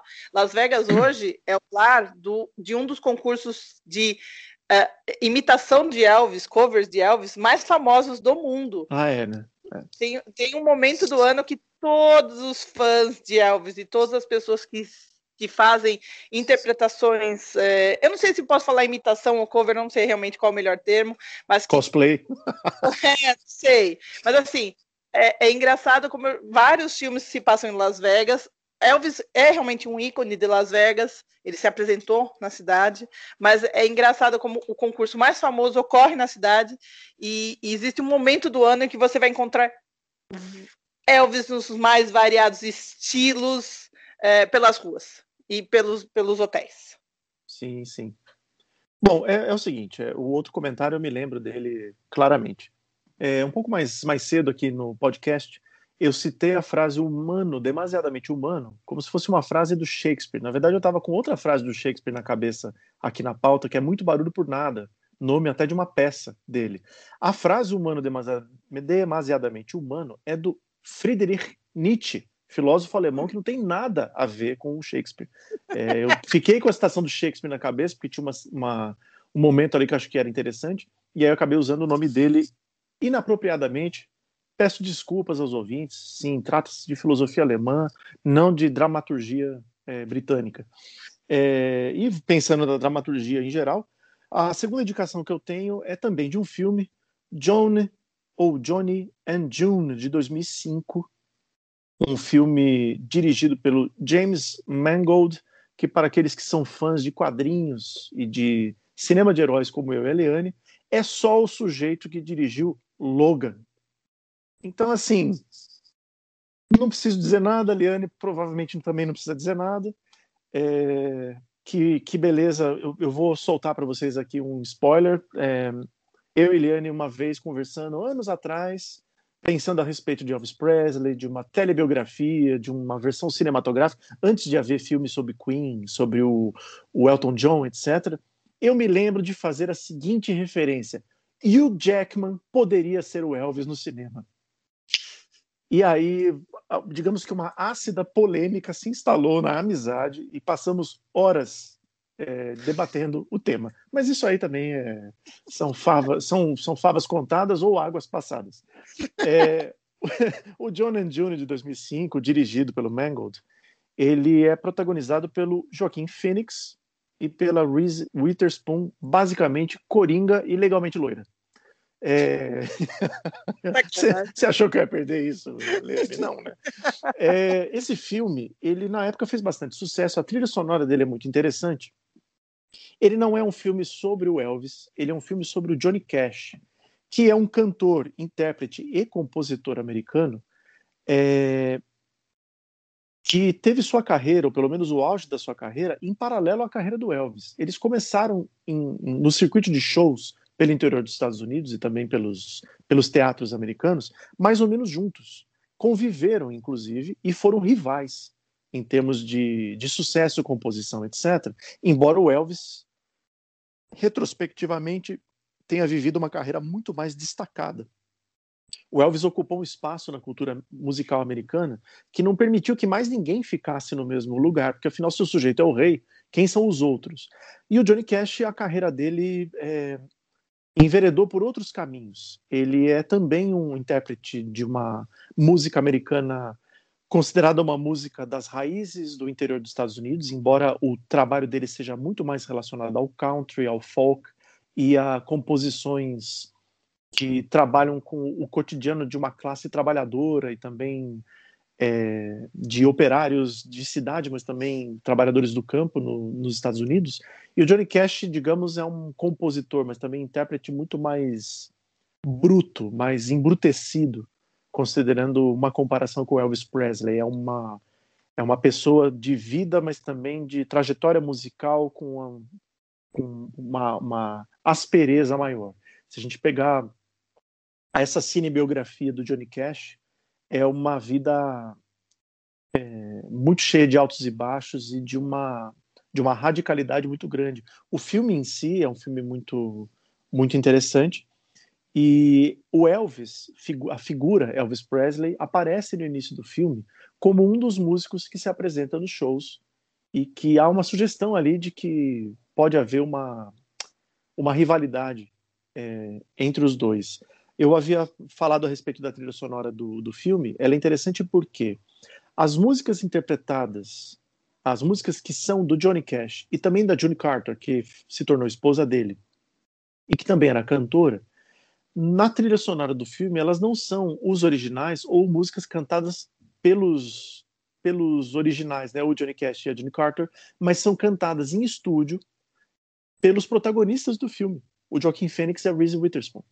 Então, assim, os atores vão ao estúdio com bandas que estão usando instrumentos é, antigos da época dos anos 60, dos anos 50, e com arranjos dos anos 50 e 60, recriando as músicas, é, um tanto diferentes dos originais, é claro que com um nível de qualidade diferente, mas em que os atores se esforçam para apresentar aquelas músicas como parte da trilha sonora do filme. E diria eu, claro que não sou um especialista, mas diria eu que eles não fazem feio, muito pelo contrário. As versões de Cocaine Blues e de outras músicas, né, Ring of Fire, cantadas pelo Joaquim Fênix e pela Reese Witherspoon, você percebe, não são cantores profissionais, mas são cantores muito competentes, que fizeram um, um treinamento vocal, toda uma preparação, especialmente o Joaquim Fênix, é, para viverem essas, essas figuras no cinema.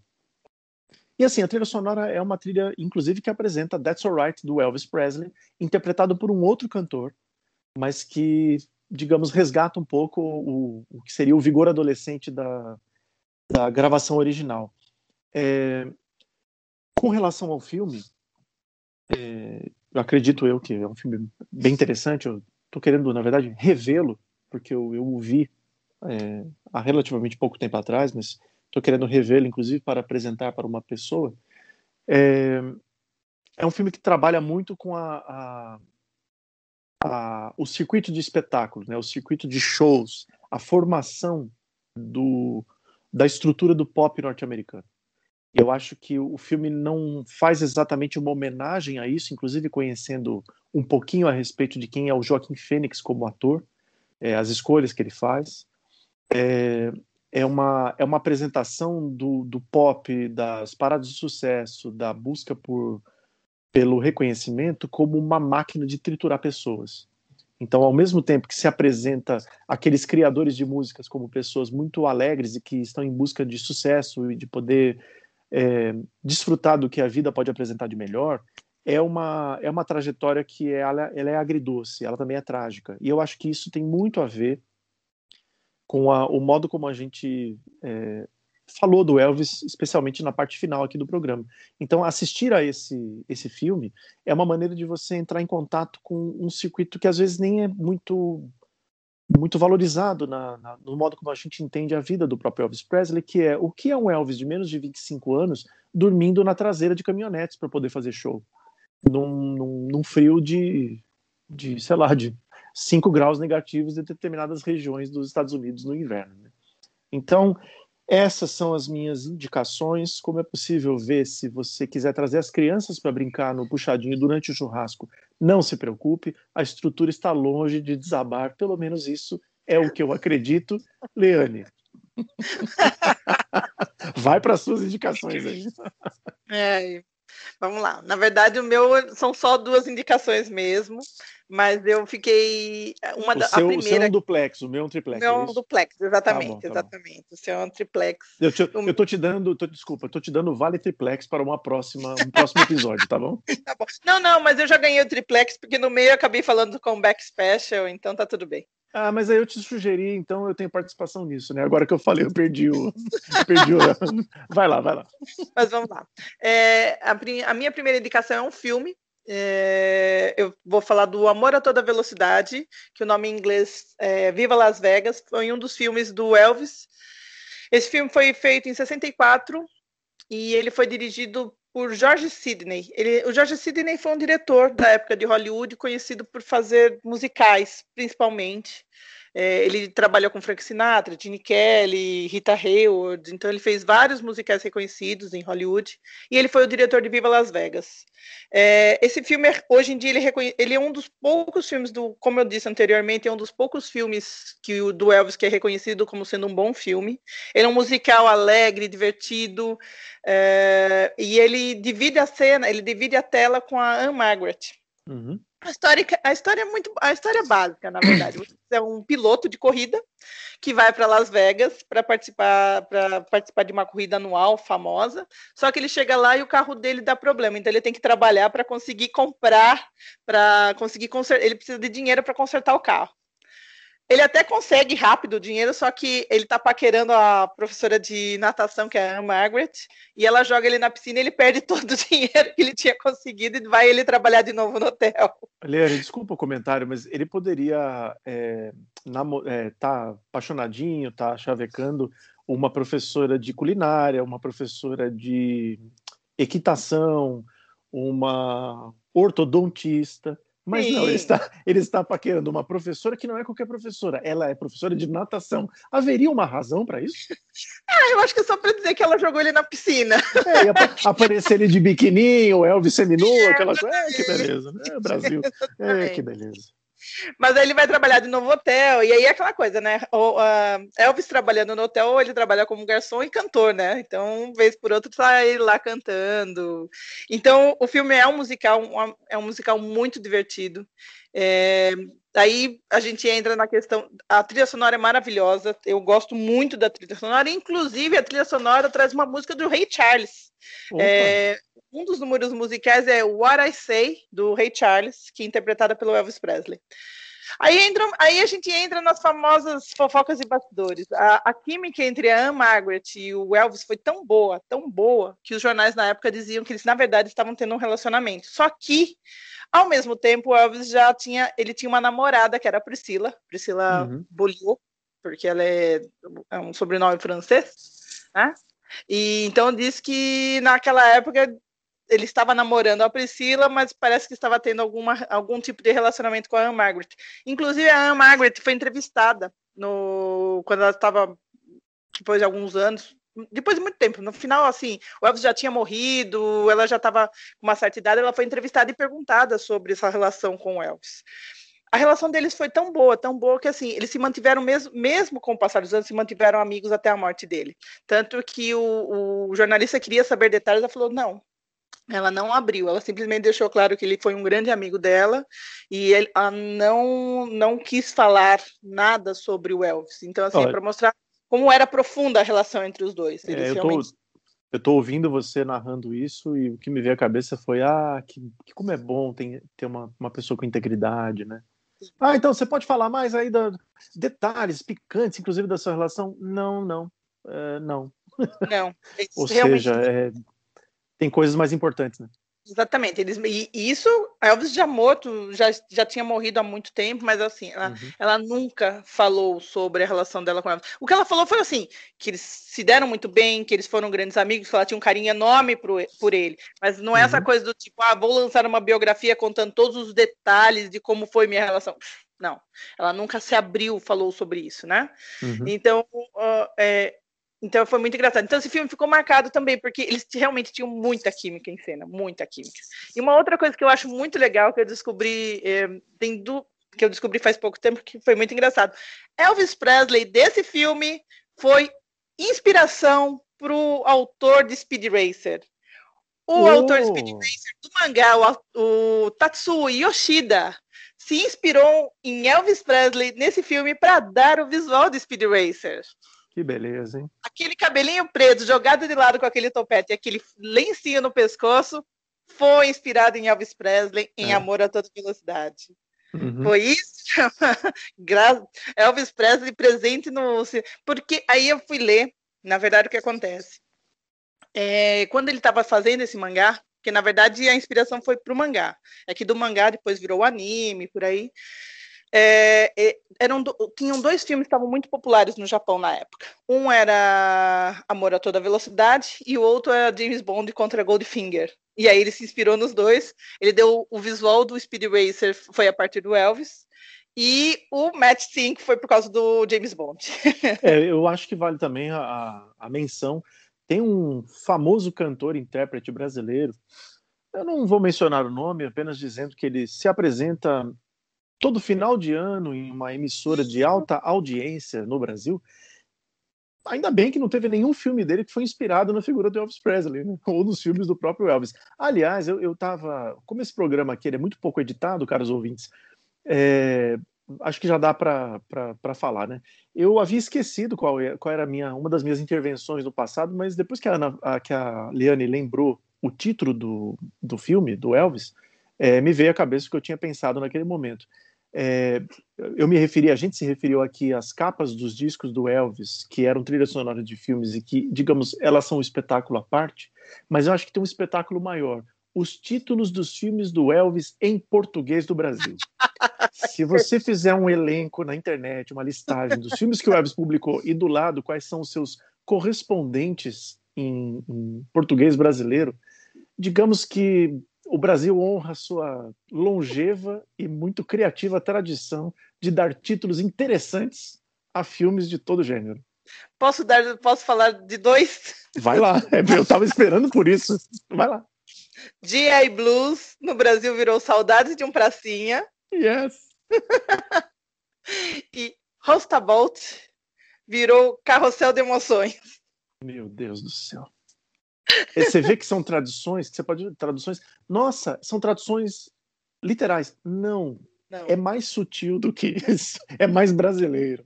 Mas beleza. Eu tô tentando lembrar, tinha um filme dele chamado Feitiço Havaiano. Eu tô tentando lembrar qual é o nome em inglês, cara. Ah, eu não.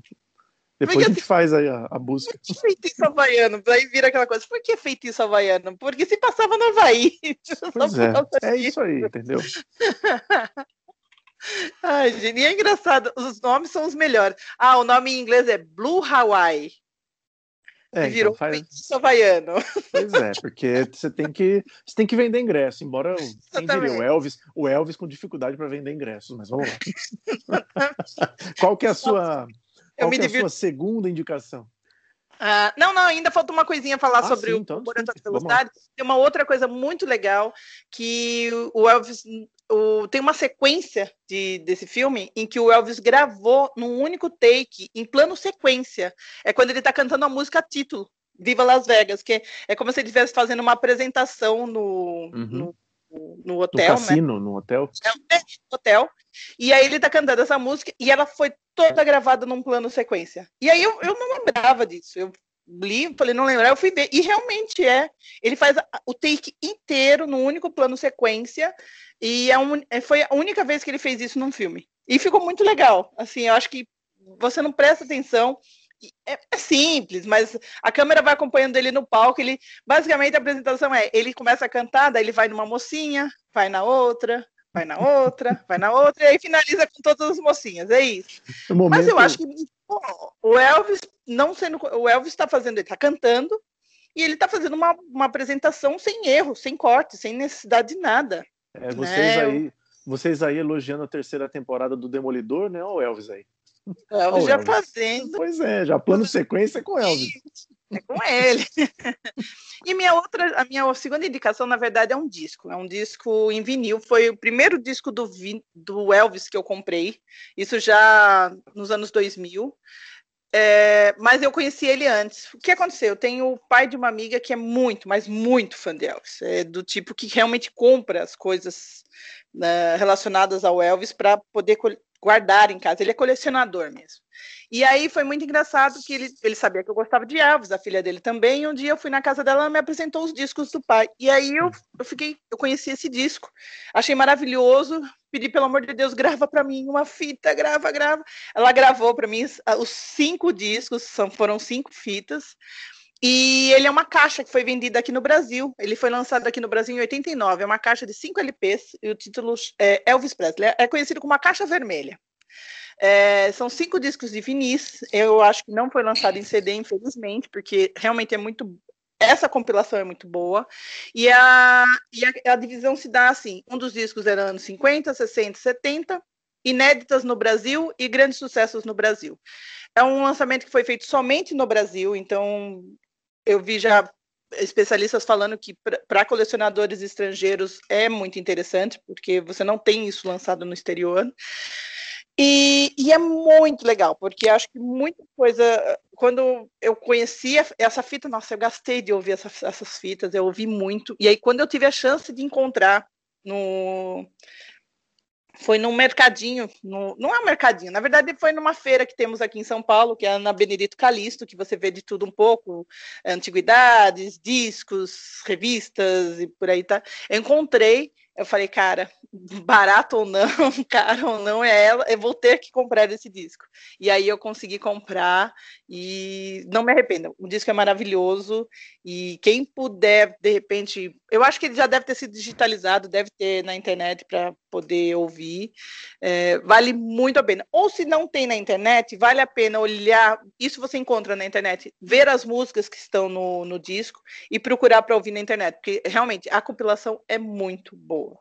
Então, aí minha segunda indicação para quem puder conhecer, eu acho que é engraçado porque ele, ele dá um panorama, ele dá uma imagem boa do Elvis, né? Porque ele pega as várias fases dele, desde o começo da carreira até mais para o final. Então, essa é a minha segunda indicação, a caixa vermelha do disco do Elvis Presley. Muito bem. Bom, é o seguinte, para você que nos ouve, estamos de saída. Como vocês podem ver na descrição do episódio, temos um e-mail de contato. Sim, e-mail. Anota aí, ó, dois mais para lá do que para cá, tudo junto sem acento, arroba gmail.com. Vocês gostaram? Mandem comentários, escrevam para nós, podem sugerir temas para, sei lá, edições futuras, podem fazer críticas, é, elogios, dando ideias pra gente. Beleza? Ele quer dar um tchau aí pro povo? Sim, espero que vocês tenham gostado. Uh, aqui o, o que a gente trouxe do Elvis é meio que uma visão de cada um, de cada um, é uma visão nossa, é uma visão às vezes até afetiva com relação ao Elvis, mas eu acho que Elvis é um, é um artista que merece ser descoberto não só pela pela primeira impressão. Ele vale conhecer um pouco mais a sua obra. É um artista, foi um artista muito bom. É, morreu muito jovem. Você pensar 42 anos, realmente muito jovem. É, mas ao mesmo tempo deixou uma obra muito, mas muito vasta. Então acho que vale se jogar, vai lá, se joga, vai conhecer Elvis, que eu acho que você não vai se arrepender. E até a próxima. Bom, gente, muito bem, até a próxima. É, vocês não ficam com as nossas vozes, mas ficam com ele, Elvis Presley, interpretando Jailhouse Rock. Até a próxima.